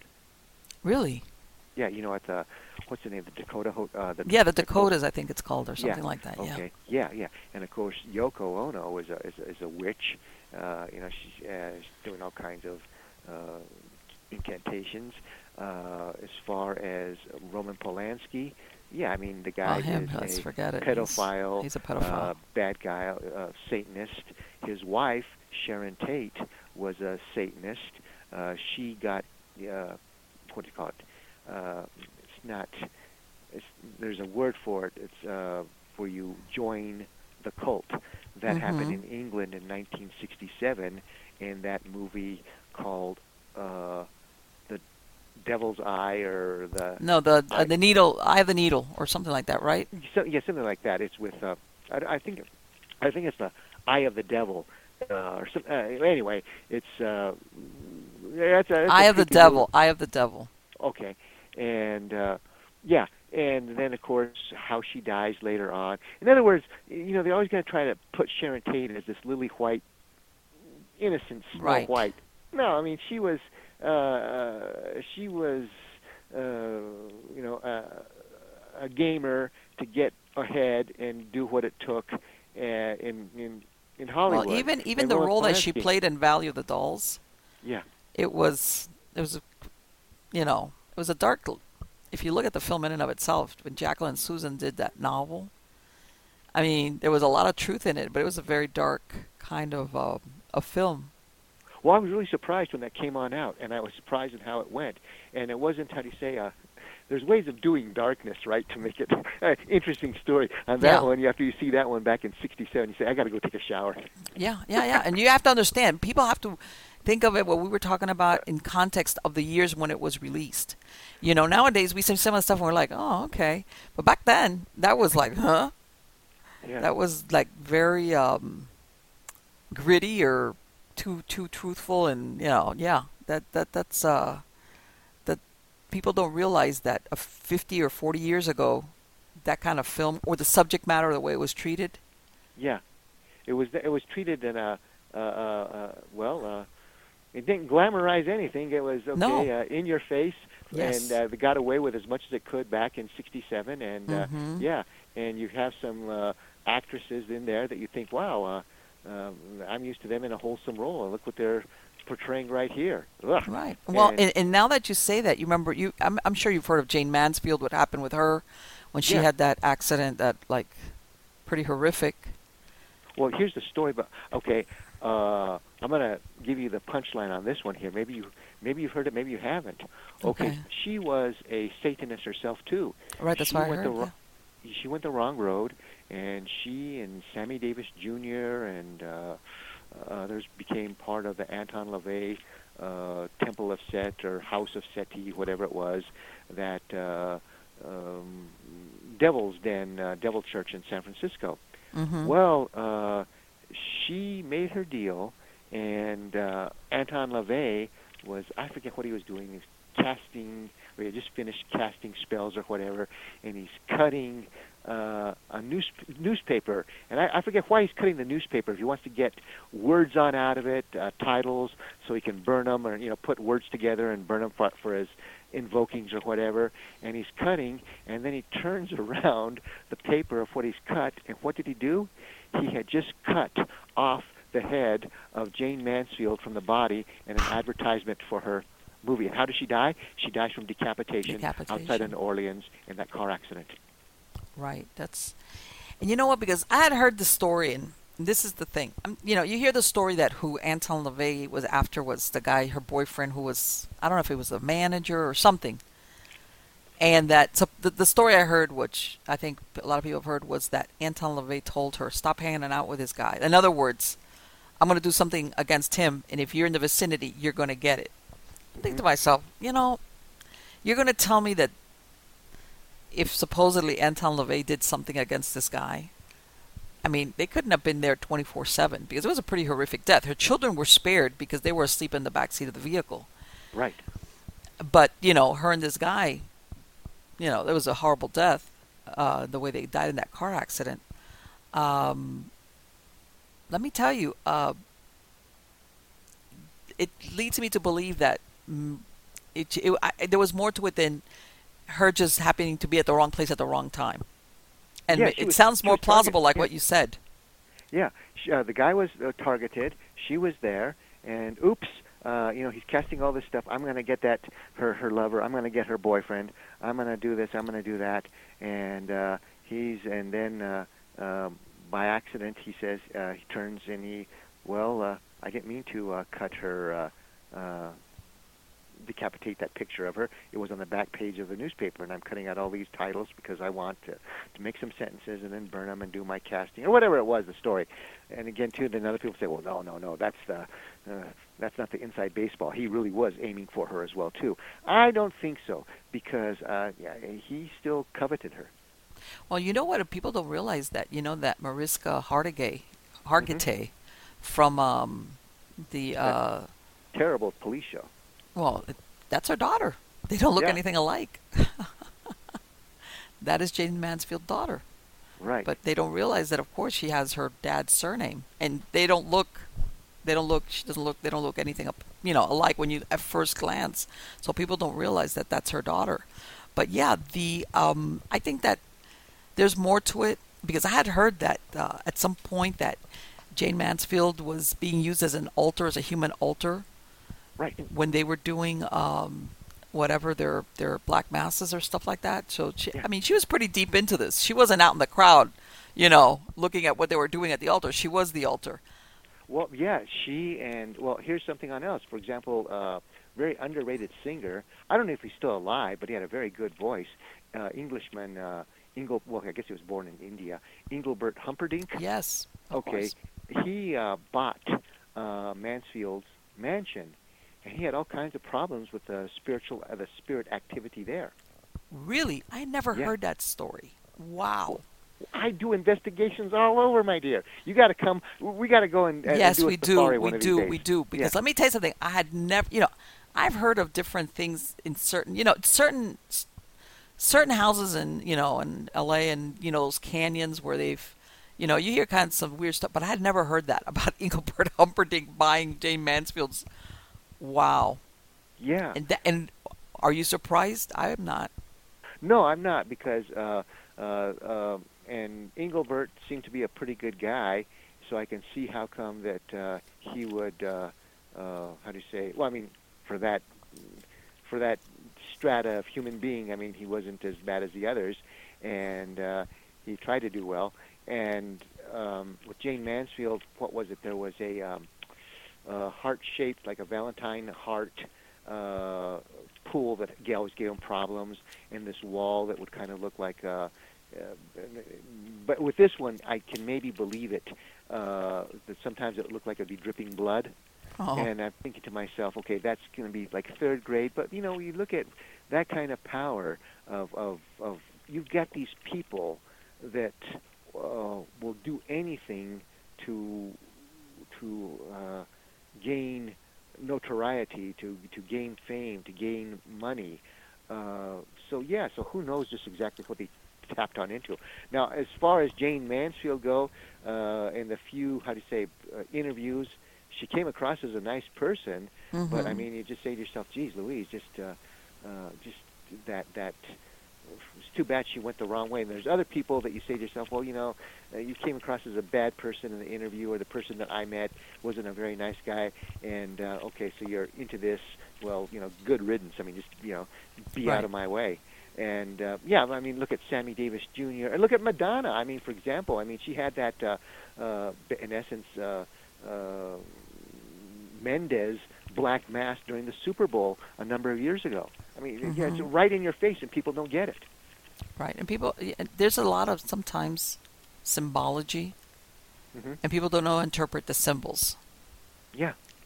You know, they just think of it as showbiz or oh, that's so that's so out there. that's or, or the, the, I mean, if I talk about Mendes, you know, people aren't going to know that. That's going to be the uh, uh, uh, Mr. Scratch in a uh, with a devil's head uh, that's you know the for those people it's going to have the pentagram and uh, the skull of the de- uh, of the uh, of the goat.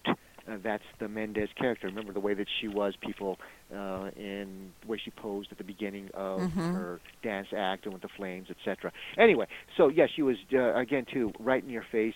She's bringing uh, uh, satanic uh, energy Symbology there, just like, it. for example, the the um, the I guess what was it?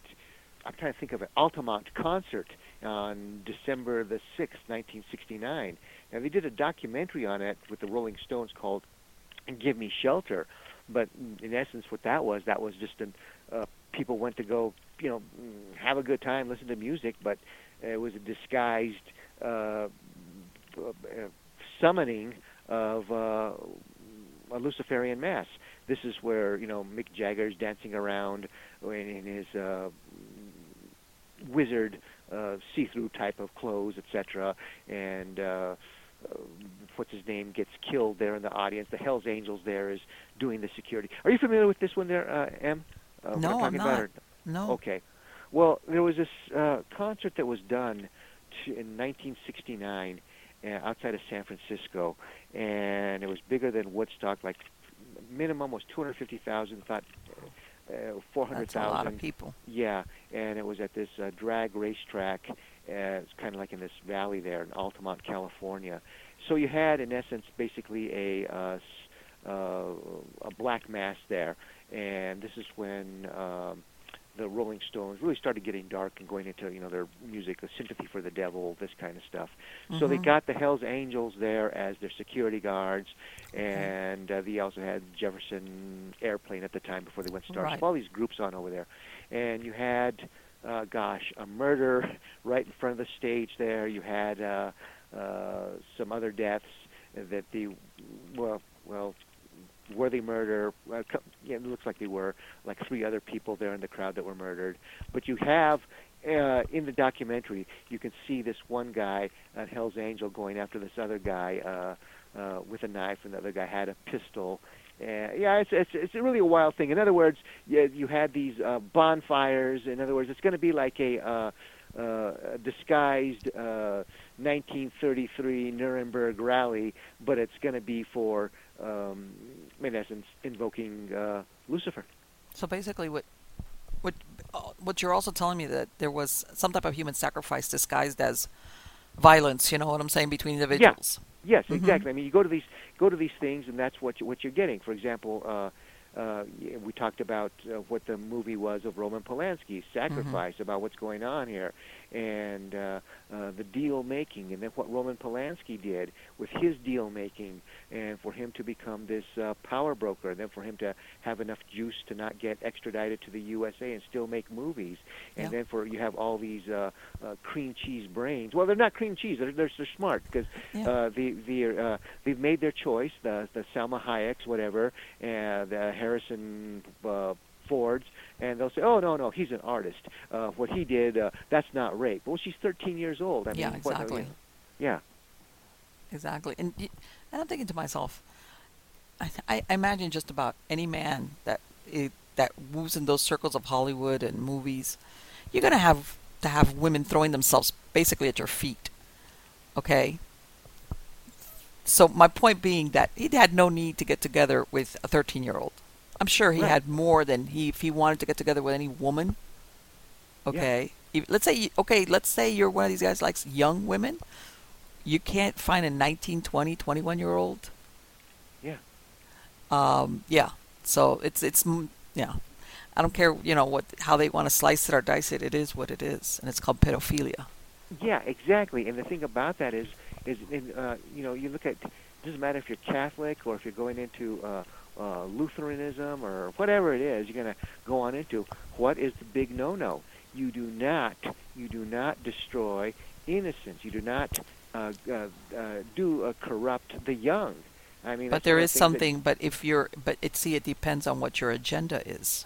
Right. Well, if you're the good guy, you say you're not supposed to do that. Exactly. But if you're a bad guy and you're following the dark arts, then you want to destroy goodness, you want to wreck this these people. And uh, like for example, getting back to uh, this guy uh, Goldschmidt, who was uh, yeah, I think he was even uh, governor of Oregon, if not even a senator. He's having this affair with this 13-year-old to 17-year-old, and she ends up afterwards just so destroyed.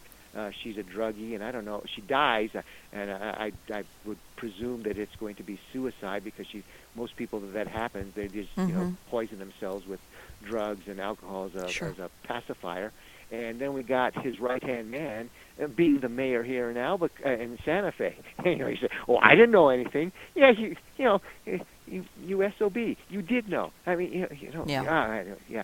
Well, anyway, but I'll get back to uh, uh, my name's Mud Value.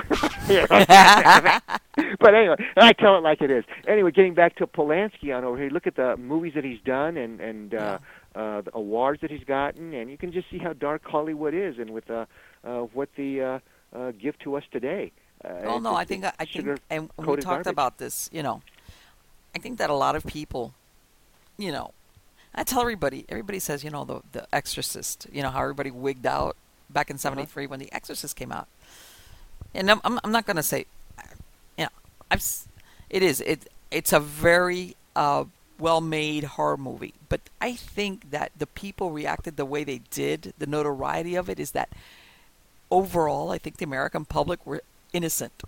they was not worried. They were not prepared for the impact of that movie. You're right. And one of the things about that, you're so, so right, because it's really a tame movie. I remember yeah. uh, that movie uh, back in 73, and okay, with maybe the music and maybe the kitchen scene, that was kind of creepy, but everything on else, no. But of course, you see, a lot of Americans don't read their Bible or don't know about this, and again, innocent. Back then, uh, uh, you know, gosh, uh, uh, well, look at America. I mean, then it was uh, uh, we believed in that if people had money, if people were leaders, they were going to be honest men, and we didn't. No. We never ever thought of that. That well, some America, a lot of Americans never thought that evil, the devil, did exist, and Right. there was a lot of people that didn't know their their Bible. But if you knew your Bible and you read it, uh, you say, well, this is tame stuff to compare to what's in the Bible, and uh, this is tame stuff to other things that, that has to do with well, from with my background, Catholicism, and uh, so yeah, so you're right. It was a shocker because we were, gosh, infants or, or had gone to sleep and didn't know our stuff like uh, the prior generations, let's say that had been born in 1910, 1920. Well, you know, the point I'm making is if now the same audience, the, the audience now, let's say, of the 21st century, with what all we've been exposed to in Hollywood as far as the graphic violence, you name it, whatever. eh, You fast forward with with the Exorcist, and it'd be like, huh, all right. So this kid gets possessed. All right, let's go eat at Denny's after the movies.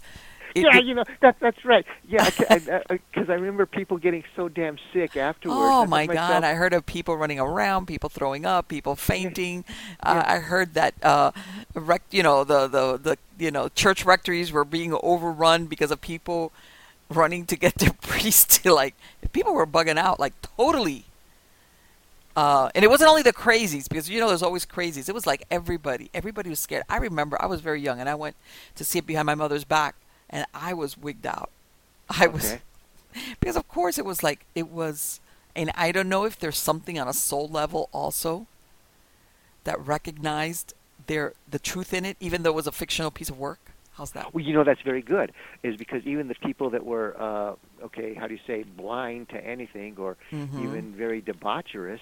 Uh, they saw a truth in it. I remember Johnny Carson on the uh, old Johnny Carson show, him Mhm. talking about it, and you could see how serious and how uh, uh, uh, bothersome it was for him. And I thought to myself, well, gee, Johnny, I mean, you got all your mistresses and all this Oh, stuff yeah. going on here, and uh, you know, you're, uh, and this is really bothering you. But it goes to show you just, uh, you know, what part of his uh, conscious was was was was shut off, and uh, then later on, it comes out Johnny Carson was a lot worse than what even I thought he was, and uh, with you know things about his private life and how he lived. But yeah, it, that even disturbed him. And this guy was, you know, the uh, one of the king swingers of Hollywood. right you would think hey he'd seen it all Yeah, and uh, yeah, you're right. I remember people. Uh, uh, and to, to me, it was uh, no, I. Uh, uh, it didn't. Uh, I, again, too, I was. Well, I, yeah, but a lot of people it did, it did affect, and, and I can remember like, for example, the Wild Bunch, and it's still a fantastic western, one of my favorites of all times. But I remember the the big uproar about that. That they said it was too much gratuitous violence. No, it wasn't. But uh, yeah, you're right. America was completely different, and it's Mhm. very hard to get that across because we're so jaded, we're so rusted, uh, we're so uh, overcome with darkness nowadays. Well, you know what? And we, we spoke about this before we recorded a little bit. But back into around, I want to say the 1970s, late 60s, 1970s really, is when you started seeing movies where the good guys didn't always win. The Right. movie ended with like, like somehow or other, the evil triumphed or the good person didn't. You know, it was like before your movies, no matter how bad or how, whatever, you know, goodness triumphed and Eh, whether you want to call it unrealistic or not, I, I think it, it, it sinks into the subconscious of the country. So always you had this thing which was good, light, whatever, triumphs at the end, no matter how bad the bad is. And around that time right. was when they started making movies where that started going out. As a matter of fact, you see a lot of 1970 movies, and they always ended kind of on like on a downbeat, like you're absolutely right. And I always thought to myself that ABC led the way on this. And uh, ABC came on out with their own uh, B movies. It was called Mhm. the Movie of the Week. Yes, I remember and, that. Of uh, course. and of course they had a lot of dark movies. And like I told you before, I got my old, you know, I used to keep journals. I got some stuff dating way. I'm not gonna tell you how far back, but yeah, I got some stuff, and I was looking back to uh, what struck my, uh, what I wrote down. And this movie that night uh, was such and such, and I thought, wow, this, you know. That's really wild for them to put that on out there. But you're talking about the early 70s, and I can remember like some of them um, where, um, okay, uh, had uh, quasi downer ending, uh, like for example the uh, Crowhaven Farm, or there was another one from the mid '70s called The Devil's Triangle, Mhm. uh, or there was others. Gosh, I'm just thinking about uh, from the early '70s. Uh, gosh. Uh, yeah, you're, you're absolutely right. Some really, really wicked movies on prime time Yeah. where uh, evil wins. The, the the Brotherhood of Satan with Strother Martin, uh, and of course that was a, a film that was shot here in '69 uh, outside of Santa Fe in Madrid, and uh, that's uh, a place that has become a a place for some really powerful wizards and witches on out there. Right. And uh, yeah, yeah, a lot of those things. And all it is is how do you say, uh, getting into the conscience and subconscious, so that you're uh, around this type of evil, and that you have uh, uh, seeing it e- inside your house on TV that evil partly wins or completely wins. Right, and, and this was also um, didn't they have also that movie that came out, Race with the Devil? It was around in the Race seventies. You remember that? Yeah, that's going to be with a uh, Warren Oates, like from '74 or so, '75. I know it was like mid seventies. Um, Right. That it was. No, it wasn't New Mexico, but it was shot out there. I want to say the, the the setting was somewhere out in the Southwest or something like that. Right. Yeah, and that's about the the four people in uh, In the- Winnebago. Mm-hmm. Exactly. With the satanic that they, and uh, th- but we were talking about not only the thing but the subject matter that didn't, whether you saw a lot of the. How can I say that the. It wasn't just scary movies that it became very dark, very like satanic. The the subject matter was always satanic tied in, you know, that Yeah, kind of the- deal.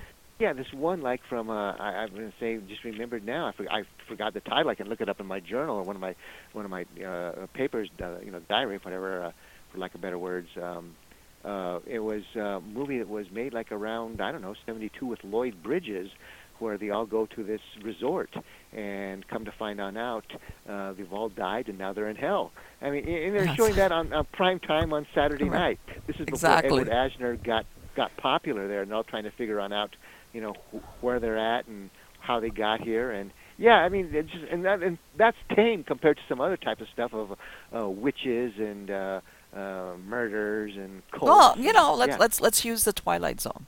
You know, the Twilight, but the Twilight Zone, it, it it had its weird sci-fi, you know, themes, but it was never not really dark per se. Well, it- it dark, did but not- not like yeah.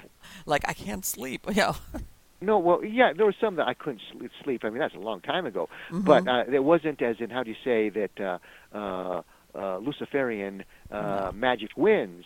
You, you're gonna uh, uh, sometimes in those movies it's going to be like or Twilight Zone. Uh, it's going to give you a lesson. This is what Right. happens if, if if if you do this. If you go with badness. But in other words, it's always going to have, I say, a silver lining as Mhm. compared to those TV movies from the early '70s of Yes. just of uh, you know uh, uh, darkness is going to win. It's all over, baby. yeah, right. That in, eventually, even though sometimes even the main character, and I I remember because even though at at some point that main character, the white hat, whatever you want to call it, looks like he wins, then at the end you see the whatever you know triumphs or comes back or is pregnant or something. Like in other words, the evil that was you know the villain oh, is not really totally vanquished. You know Yeah. there was that that uh, and I was like, okay, you know what? I could see that for a couple of movies where they're thinking, "Yeah, let's let's do a, a a part two on it, you know, a a subsequent movie. But yeah, I remember that there was um, a big change in the way the theme of the good and the evil. Well, it was a big theme that changed all through society, not only with uh, how do you say um, TV, but uh, with media, with music, and where you got the beginning of uh, the power of the acid rock of the uh, satanic groups, be it uh, uh, Black Sabbath. I mean, what does Black Sabbath mean? That means you know. Uh, uh, devil's uh, mass, you know, and on Sunday, you know, the, Right. the devil's mass. You get all this other type of of, of, of, of music coming on out. You get uh, Americans being bombarded with the negative. Yeah, it's it's amazing, and get all these other shows, these wholesome shows uh, with uh, light comedy, be it Green Acres or uh, yeah, I remember Petticoat Junction. yeah, Petticoat. Junction uh, getting canceled and getting these in-your-face, uh, really crass comedies because they became very crass after the Mhm. first year, which would be like All in the Family or uh, Maude, etc. Now, uh, well, I'll, I'll say this with with Maude, uh, you know, you had, um, um, gosh, what was her name? Now I just can't think of it. Uh, mm, anyway. Uh, Forget about that. Uh, I'll, I'll get into an, uh, another line of thought on that. Was as far as what you saw and how society was changing. For example, and we talked about this uh, before I got on the line, and we were just mentioning this, but Sammy Davis Jr., who is, you know, all he's he's confessed to other people before he died that he was a, a Satanist. And you know Uh, what? That that I remember when I heard that, I was like, huh? I was like, Yeah.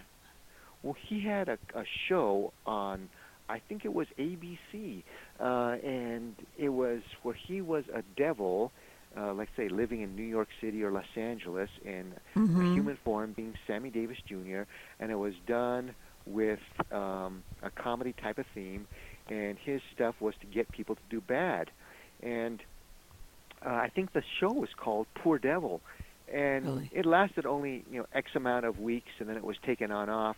And they said it was uh, uh, it was it was you know didn't get the the ratings. I doubt that because there was other stuff that were that stayed on that didn't get the ratings. I'm sure that maybe these some of the people say, hey, you know what, this is too much in people's face. We can't have well, this. don't you remember that this was around the time that Flip Wilson, his his line was, "The devil made me do it," which Right. which is funny. It's I'm not saying I'm not like like let, let's not get carried away, but you remember that that that was his signature thing. Right. Uh huh. Yeah. Yeah. Devil made me do it. But with Sammy Davis Jr., he's playing uh, Satan or a devil, whatever, Right. uh, on TV every week. I don't remember that. I gotta look that up. I don't remember that about him. I well, I, I just remember him singing Candyman. Oh. Yeah. Okay.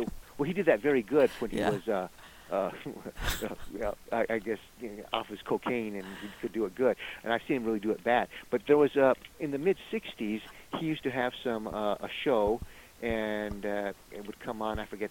I don't think it was every week, but if you ever see that, look it up on the internet. Mhm. And at the end, he does some dancing. He was a magnificent dancer, but at the last, uh, as as the credits are rolling, Right. uh, uh, he's there's a white background. He's silhouetted in black as he's dancing, and then he hunches his back and he bends his knees as he hops around.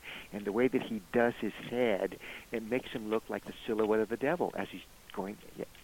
Again, too, in your face, USA. Uh huh. yeah, Satanism right there.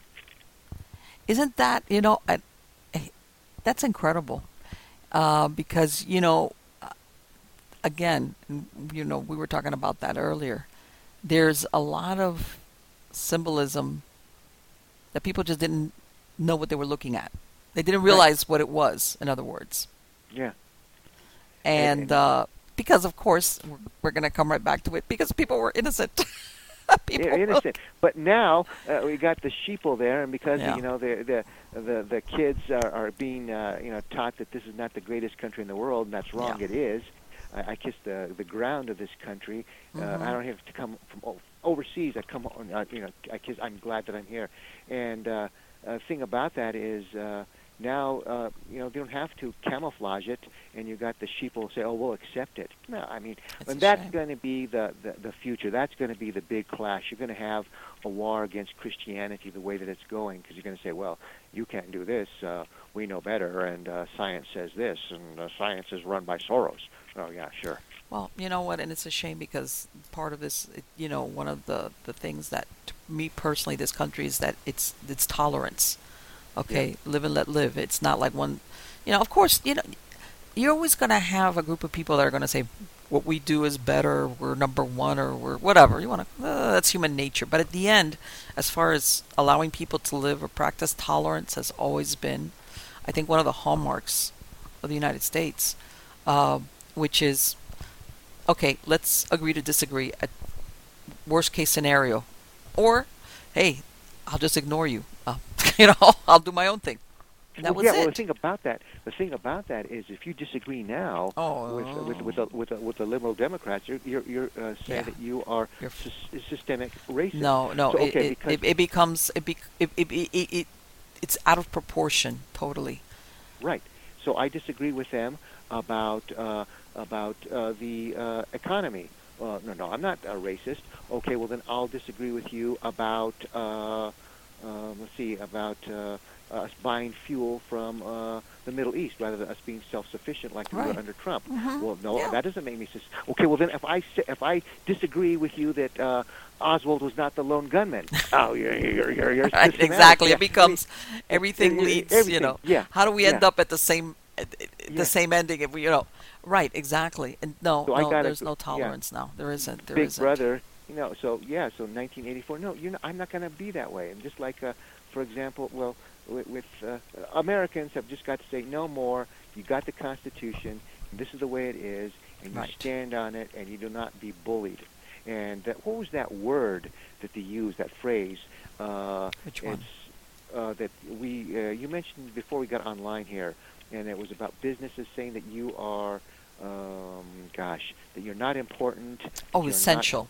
yeah, okay. The, uh, and here we have these politicos who have all this money, and they're getting money from checks every month because. Oh yeah, no, they uh, didn't have yeah. to worry about getting paid. Yeah. And they're just going to say, okay, you are not essential. So you restaurant people, you're not essential. Right. Uh, go, you know. Uh, or anything. we're And sorry. There's so many Yeah. retail businesses were God. So mom and pop type businesses are not essential, but Walmart is, and a strip joint is, but uh, and the liquor can't do this. liquor store Yes. were doing Yeah. well. and uh, but everything on else, uh, we don't care about your bills. You're not essential. Well, you know what? You are essential, and uh, you know uh, Mhm. you make it known that you are essential. And this other stuff about the well, we well, no, your science that you're saying about this and that, and about COVID and about uh, us having to get inoculated again. Uh, you know, no, that's like stuff from the age of Magellan. All it is is control. You want us to sieg heil you, and you know, yeah, I, I can't stand it. So, uh, people that are listening here, I mean, you are essential, and and, and, and tell these people to stick it in their ear. I mean, uh, but you know what? And this is the thing people don't realize. Okay, so in other words, you're only important and essential if it's the big picture. But Yeah. hey, I'm essential to the well-being of, let's say, my family, and that's really Yeah. all it comes right down to. Yeah. Okay. So yeah, Yeah. because whatever I was doing, which was putting food on the table or a roof over our head and clothing and th- that's all the essential that you really need to be as far as I'm concerned. Uh, it doesn't but they they raise the threshold of essential to such a high level that everybody below it just like they got screwed. They they got hurt and a lot of businesses and a lot of employee of businesses there's there's it wasn't it was beyond damage. There there's no coming back from it and it's a shame. It's a Yeah. total shame. Because it's like a ripple effect you know the the effect goes outwards and yeah there's been immediate effects but even uh, even as you go along there's other i mean a lot of people don't realize that you know all these um, all these payments that they've been making to people to compensate them for their like the the the stimulus checks people don't realize that you know that those things that debt collectors can basically take them away from people? So here you've got people who've lost their jobs. Okay the way they make their money a lot of them have probably fallen behind in their bills or they got debt collectors after them. And these same people can go ahead and take this money from them that's meant. So where does that leave the person that was hurt at the end of it? You know, through no fault of their own. A lot of people don't realize that there was a lot of things that um, it, it, it it looked great, except people didn't realize that really the only big giant banks and companies were really the ones that were benefiting at the end when all is said and done.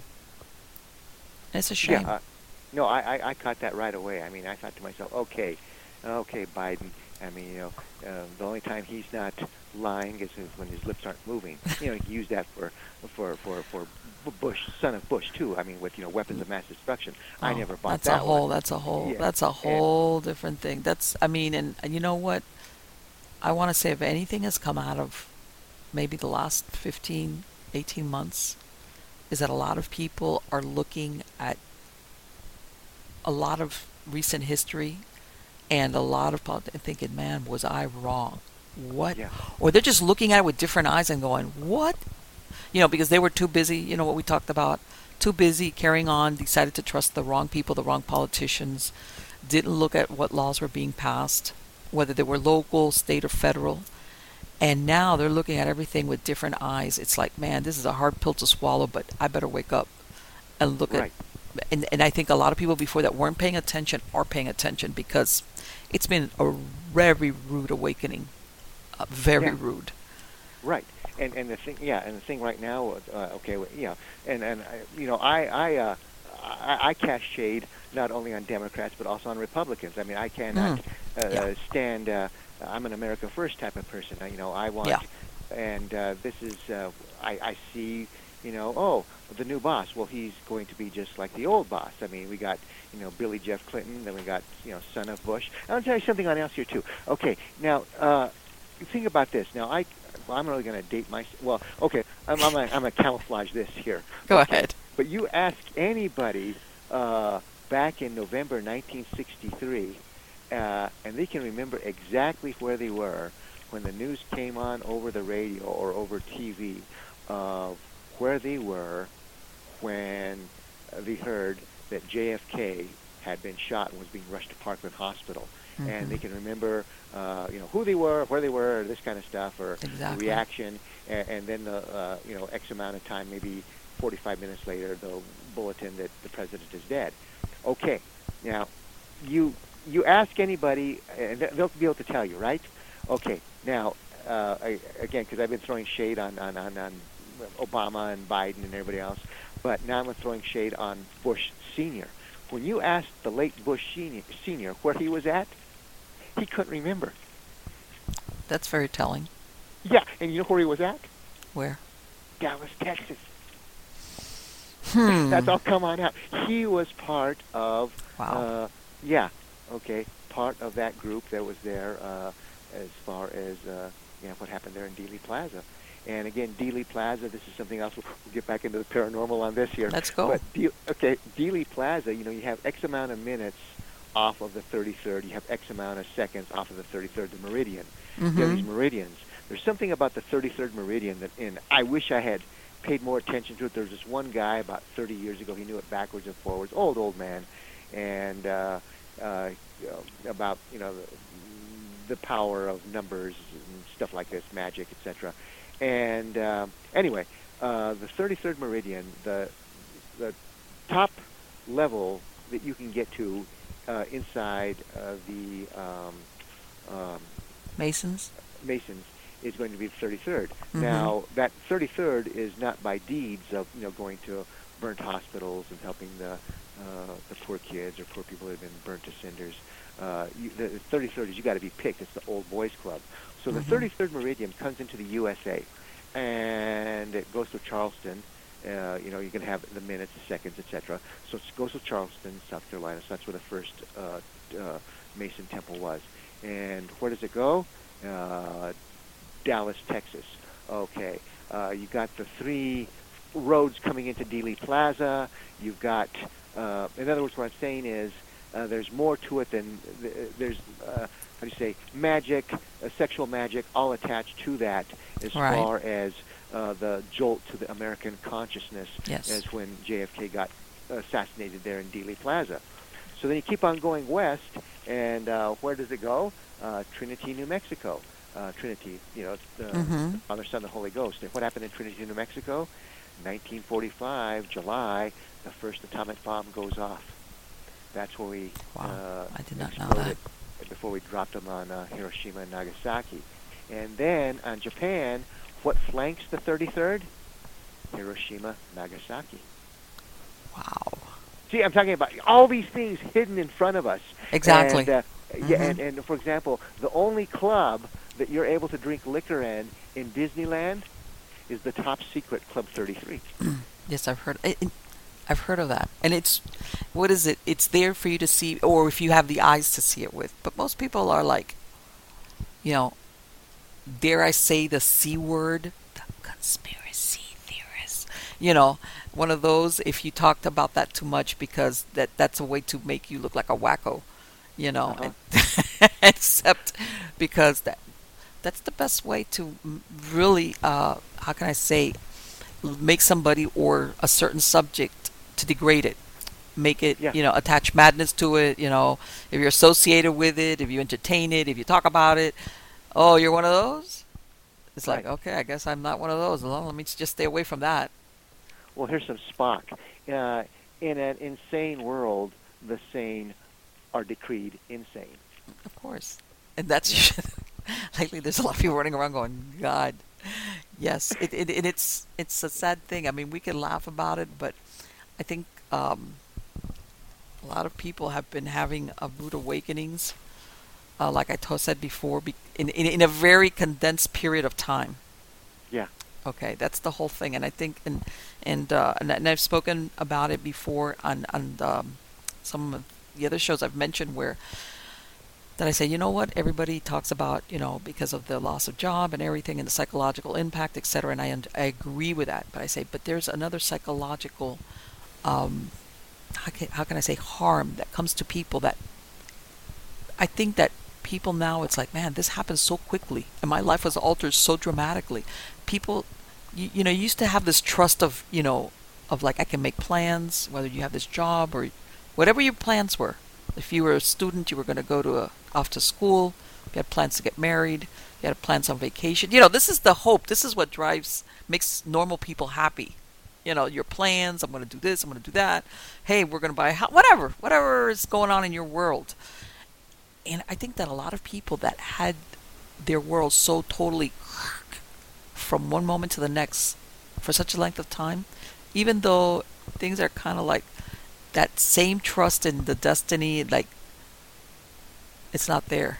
It's not. People right. have lost it totally. Like, nah, man, I I never thought this could happen, and it did, and it's still. Yeah. But yeah, well, that's the thing. I I always uh, uh, way before this happened. I mean, you know, a zillion years ago, I was always because of background that I had of uh, experiencing uh, death around me, etc.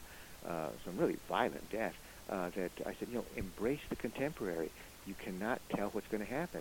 And mm-hmm. like I mm-hmm. used to, you know, uh, say, well, you know, those people on the Titanic, uh, they didn't think that, you know, at uh, dinner time oh, hell that no. come uh, winter, uh, come uh, midnight, that they're going to be in the Atlantic or uh, no. they're going to, yeah. And the same thing, like for example, you look at somebody who was, you know, delivering newspapers there on uh, September 11th, or somebody who's working there at, at no. dawn, and he passes by the Twin Towers.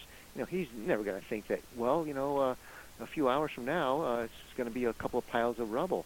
And that's what I always tell people is, you know, you've got to live in the contemporary. Sure, okay, do watch your money and, and, and try to do the best you can inside the ca- uh, capitalistic uh, business. But remember, you're here to grow your soul. You're not here to uh, get attached to all these baubles and take your mind uh, mm-hmm. into the heroin of watching NFL football or that being your god or, or, yeah. or this or that. You're supposed to do other things and uh, yeah, and but you know what? And also part of this was to me is that even when you had 9/11, okay, it was a certain part of, of the country. You know, as a matter of fact, I remember the rest of the United States. We poured in. People were donating money, whatever. I mean, whatever it took. I mean, everybody just like helped New York. And when we have natural disasters in other part of the country, the rest of the country turns around and does help them. You understand what I'm saying? Yeah. It's but now this was like across the board. Okay, nobody was spared on this, and I think that's why it was like wow. Um, it's almost like that that that that um, how can I say it? That sense of invulnerability that I think a lot of people have because of where we live and how we live. It's evaporated. Well, here's the thing, and this is something that I'll give to. Uh, a guy who I admired in many ways, G. Gordon Liddy, mm-hmm. and uh, they got this and they put it into a line in some TV show. But he he was pretty smart about this. He says, okay, as Americans, uh, our first lingo is not pain; it's going to be English. But if you go into other parts of the world, like Vietnam, uh, Cambodia, but then they changed their names, Kampuchea to you know Laos. Wh- Mhm. What's the first? What's their lingo? It's pain. So if you grow on up around pain, then you're gonna, you know, that's your that's your language is pain. Then you're gonna be aware of how fleeting this life is, Right. and uh, that's the difference between what we had uh, uh, as Yeah. as, and as you know, uh, you know, uh, couch potatoes. Yeah, yeah, we've been very sheltered. You know, we Yeah. take a lot of the good fortune that we've had for granted. And this is the first time we've kind of, some of us, not, I'm not going to say, like I said, depending, certain people have lived in certain moments of time in the United States that they felt the pain, you know. Yeah. But overall, I'm saying is a majority. At the same time, yeah, a lot of people uh, had a, a- a moment where it was like, okay, it's like pinch me. This is a nightmare, right? Like, Right. And again, too, you know, like our, our, our garbage disposals, our garbage disposal eats better than 90% of the world. Yeah. And uh, no Mhm. matter how bad it is here in the USA, lack of education or whatever, the game is made in such a way that if you're ambitious and you want to Oh, study yeah. the game, you're going to become a player and you're going to be able to make money and live a Sure. comfortable life. Yes. You can be a plumber, you can do this, you can do Yeah, that. of course. Sure, you, you, Yeah. you know, if you don't have the education, you can't become a doctor, you can't do this. But there are ways to make even more money and live a very, very comfortable life. Yeah, very comfortable life. Yeah. But once upon a time, I don't know about the future, but um, Well, in the future, I say okay. I don't know. That's know, still up for grabs. The, I the, think. the, the three the three B's: bullets, beans, and bandages. Be go. prepared because uh, they may uh, yank this uh, country into civil war. Yeah. Well, there's a couple more B's too. Now, if you want, if I want to be PG, I'll say in Bibles, and then if I want to say another way, you know, like uh, old comrades, well, then it's uh, uh, the cleaned up version is broads. Okay, there you go. Whatever. But yeah, but I was gonna say, you, you got to be Hispanic when you throw that beans thing in there. Mucho frijoles. Mucho frijoles. That's right. Yeah. It's all good. Yeah, I'm telling you, it's it's it's yeah. Yes, I. I that's why I was laughing. that's great. Okay, yeah, I, I just I'm telling you. my authenticity just snuck out again. Yeah, oh, okay. but well, you know what the necessities of life, such as Yeah. they are, you know, every everybody that's, that's great. Anyway, Alan, thank you so much. It has been absolutely wonderful to have with have you talk to us and tell us your stories. It's been great. yeah, it's been wonderful. I really enjoyed. It. Let me tell you something. You. I, I I've been I have a um I'm going to be oh, let me putting give you my. Okay, let me give you. Okay, let me give you my. At the end, let me give you my address. Go my, ahead. uh, I, go ahead. Okay. I'm going to put it Okay, on the credits people- of the show, but for the podcast listeners, go ahead and Okay. put out your website. Okay, to get a hold of me and uh, to do a tour with me or get me as a, a lecturer or buy one of my books or whatever, um, the website is Santa Fe Ghost and History Tours.com. Santa Fe Ghost and History Tours.com. Or Google or Yahoo Al Pacheco Santa Fe Ghost and uh, my website. You'll see my email. Yes, yes. you come up right and go from away on any of the Yeah. searches. By the way, I've been having a slide that's come on. As a matter of fact, right now you can see it says Tours of Santa Fe, and it's got your Santa Fe Ghost and History Tours.com. But of course, the people that are going to see it are the people that are going to see the video version of the of the interview. That's why I wanted you to give out the information for the podcast listeners, so that Oh, they yeah. could have it. Well, I'm going to be doing podcasts in the near future. Right, that's uh, what I was going to say. Yeah, so uh, and it's going to be uh, well, one's going to be on through Apple and through other companies here. Mhm, And uh, mhm. if you like uh, those my take on things and my Sure. bad sense of humor, then uh, go to uh, Santa Fe Ghost and Paranormal Tales, and they'll be on out in the next. Right, so you're going to put everything once you get that going on your website, right? right. Yeah. Okay. On the actual And- that that same website. Okay. Yeah, and then of course you can go to uh, Apple or whatever and click on there. Right, right, right. Yeah, no, they'll they'll, Yeah. they'll take. Again, it has been absolutely wonderful. Thank you so much, Alan. And you got to come back because we got to we got to keep going with this conversation. Yeah, I mean it's like uh, two pals there at the Oh, at yeah. the bar. uh, It's been great. Some, yeah, some lager. Okay, my friend, do take care. All the best. Be safe, and uh, uh, we'll talk when we'll talk. Absolutely. Take care. Okay, Bye-bye. bye bye, my dear. Bye bye. Wow. Let me tell you, what's really funny is that I spent so much time talking to Alan even before we started rolling that it's like I, I kept thinking I got I got to stop this. I want to I, I want to record this. Because he's got great stories, and I love his sense of humor. And you know, we were just talking about all the different things, um, you know, that uh, about. I mean, because he's been doing this. He's, he's his family's originally from that area. He's been living there all his life, and like everything, he knows when you live in a place a certain amount of time. I know this. I like. I was born and raised in Miami. I know a lot of things about Miami that only a native Miamian will know. Okay, because I saw Miami grow up. You know, I saw highways put down. You know, I lived in areas that were. I mean, I remember um, when I was growing up, Miami was East Miami, Miami Beach, and the downtown area, and everything west of that was basically in the southwest area was the agricultural belt of Miami-Dade County. And besides that, there was nothing else out there. A lot of a lot of dairy cows. Okay, the Hialeah racetrack. So, my point being that when you grow up in an area, you know everything about it you know, the official and the unofficial history of things that have gone on in that city because just you can't help it. That's why I love talking to him because he's got all this interesting, uh, you know, information about where he grew up in and about and his. I imagine that's why he's been doing these tours for so long because he makes them so interesting. Because I've done tours, I've done walking tours, and believe me, there's the quality of the person that's giving the tour as far as when they start throwing all these stories and behind this not stuff that you hear on the TV uh, you know this is stuff that it's like man I didn't know that. And that's what I think makes the difference when you have somebody that is from that area and knows all the stories.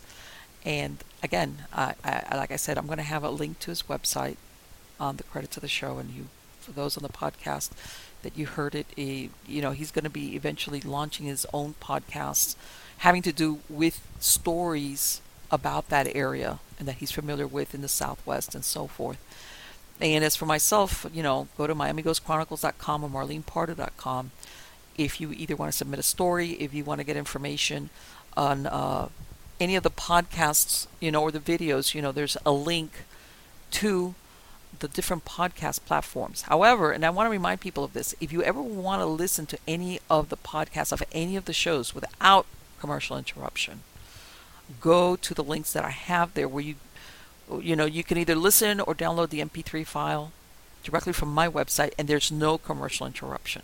None from any of the uh, of the show links that I have on my website. Once you go to the different podcast platforms, you know, they they run some type of um, advertising on there. So it depends you know and i know some people have these podcast platforms that this is what they like. This is this is where they get their um, their podcast from.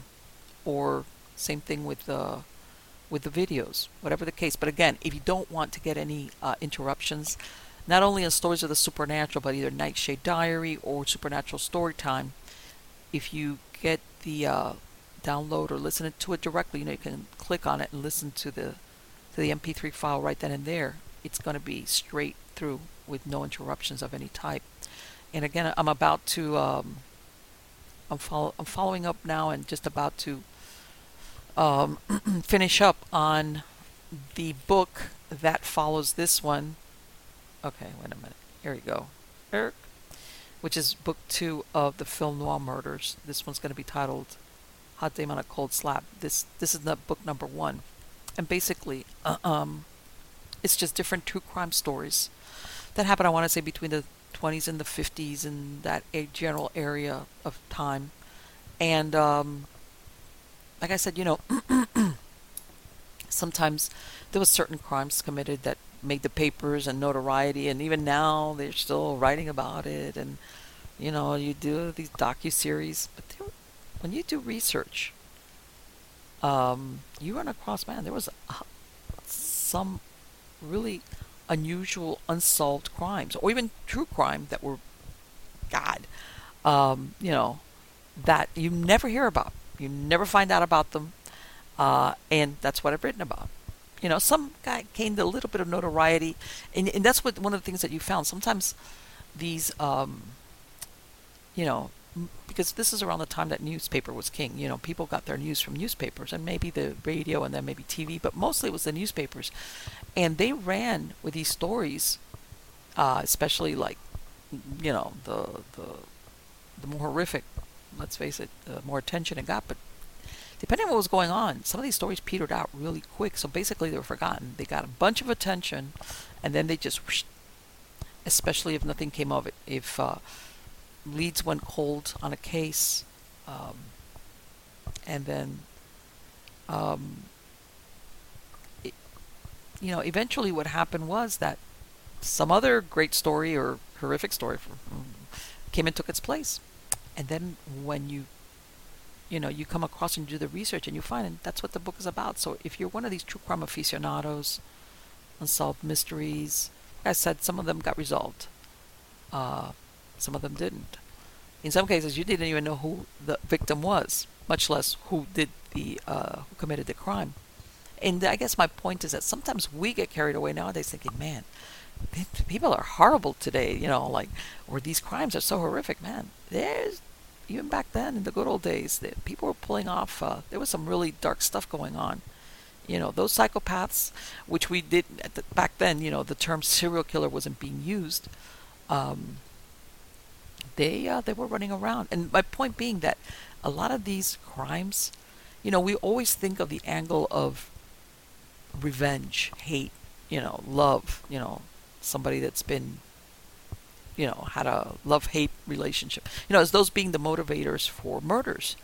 And you'd be surprised. There was a lot of these crimes, like today, from what you you want to consider a psychopath, sociopath, where there was no emotional involvement that you would say this is what made this person snap and kill another human being. No, there was no, for lack of a better word, it was stranger against stranger. It was purely the act of uh, killing another human being that made them do what they did. So, and of course, like I said, that, that term serial killer was not in use, but you could see that in some cases where the perpetrator was not identified or even apprehended, it's like, how many other crimes did they commit that were, that, in other words, that they never tied in these crimes as being the, the, the, the handiwork of the same perpetrator. Either be, because this person was smart enough to move to other areas for a while and then maybe come back, or maybe they had a type of job where they traveled, or one of those deals. You know, and yeah, and they were smart enough, like I say, to keep their mouths shut and never talk about what they did, and they took it to their graves. Very interesting stuff. So I will keep you guys abreast of when that book is released. Uh, you can find it on my website or through Amazon.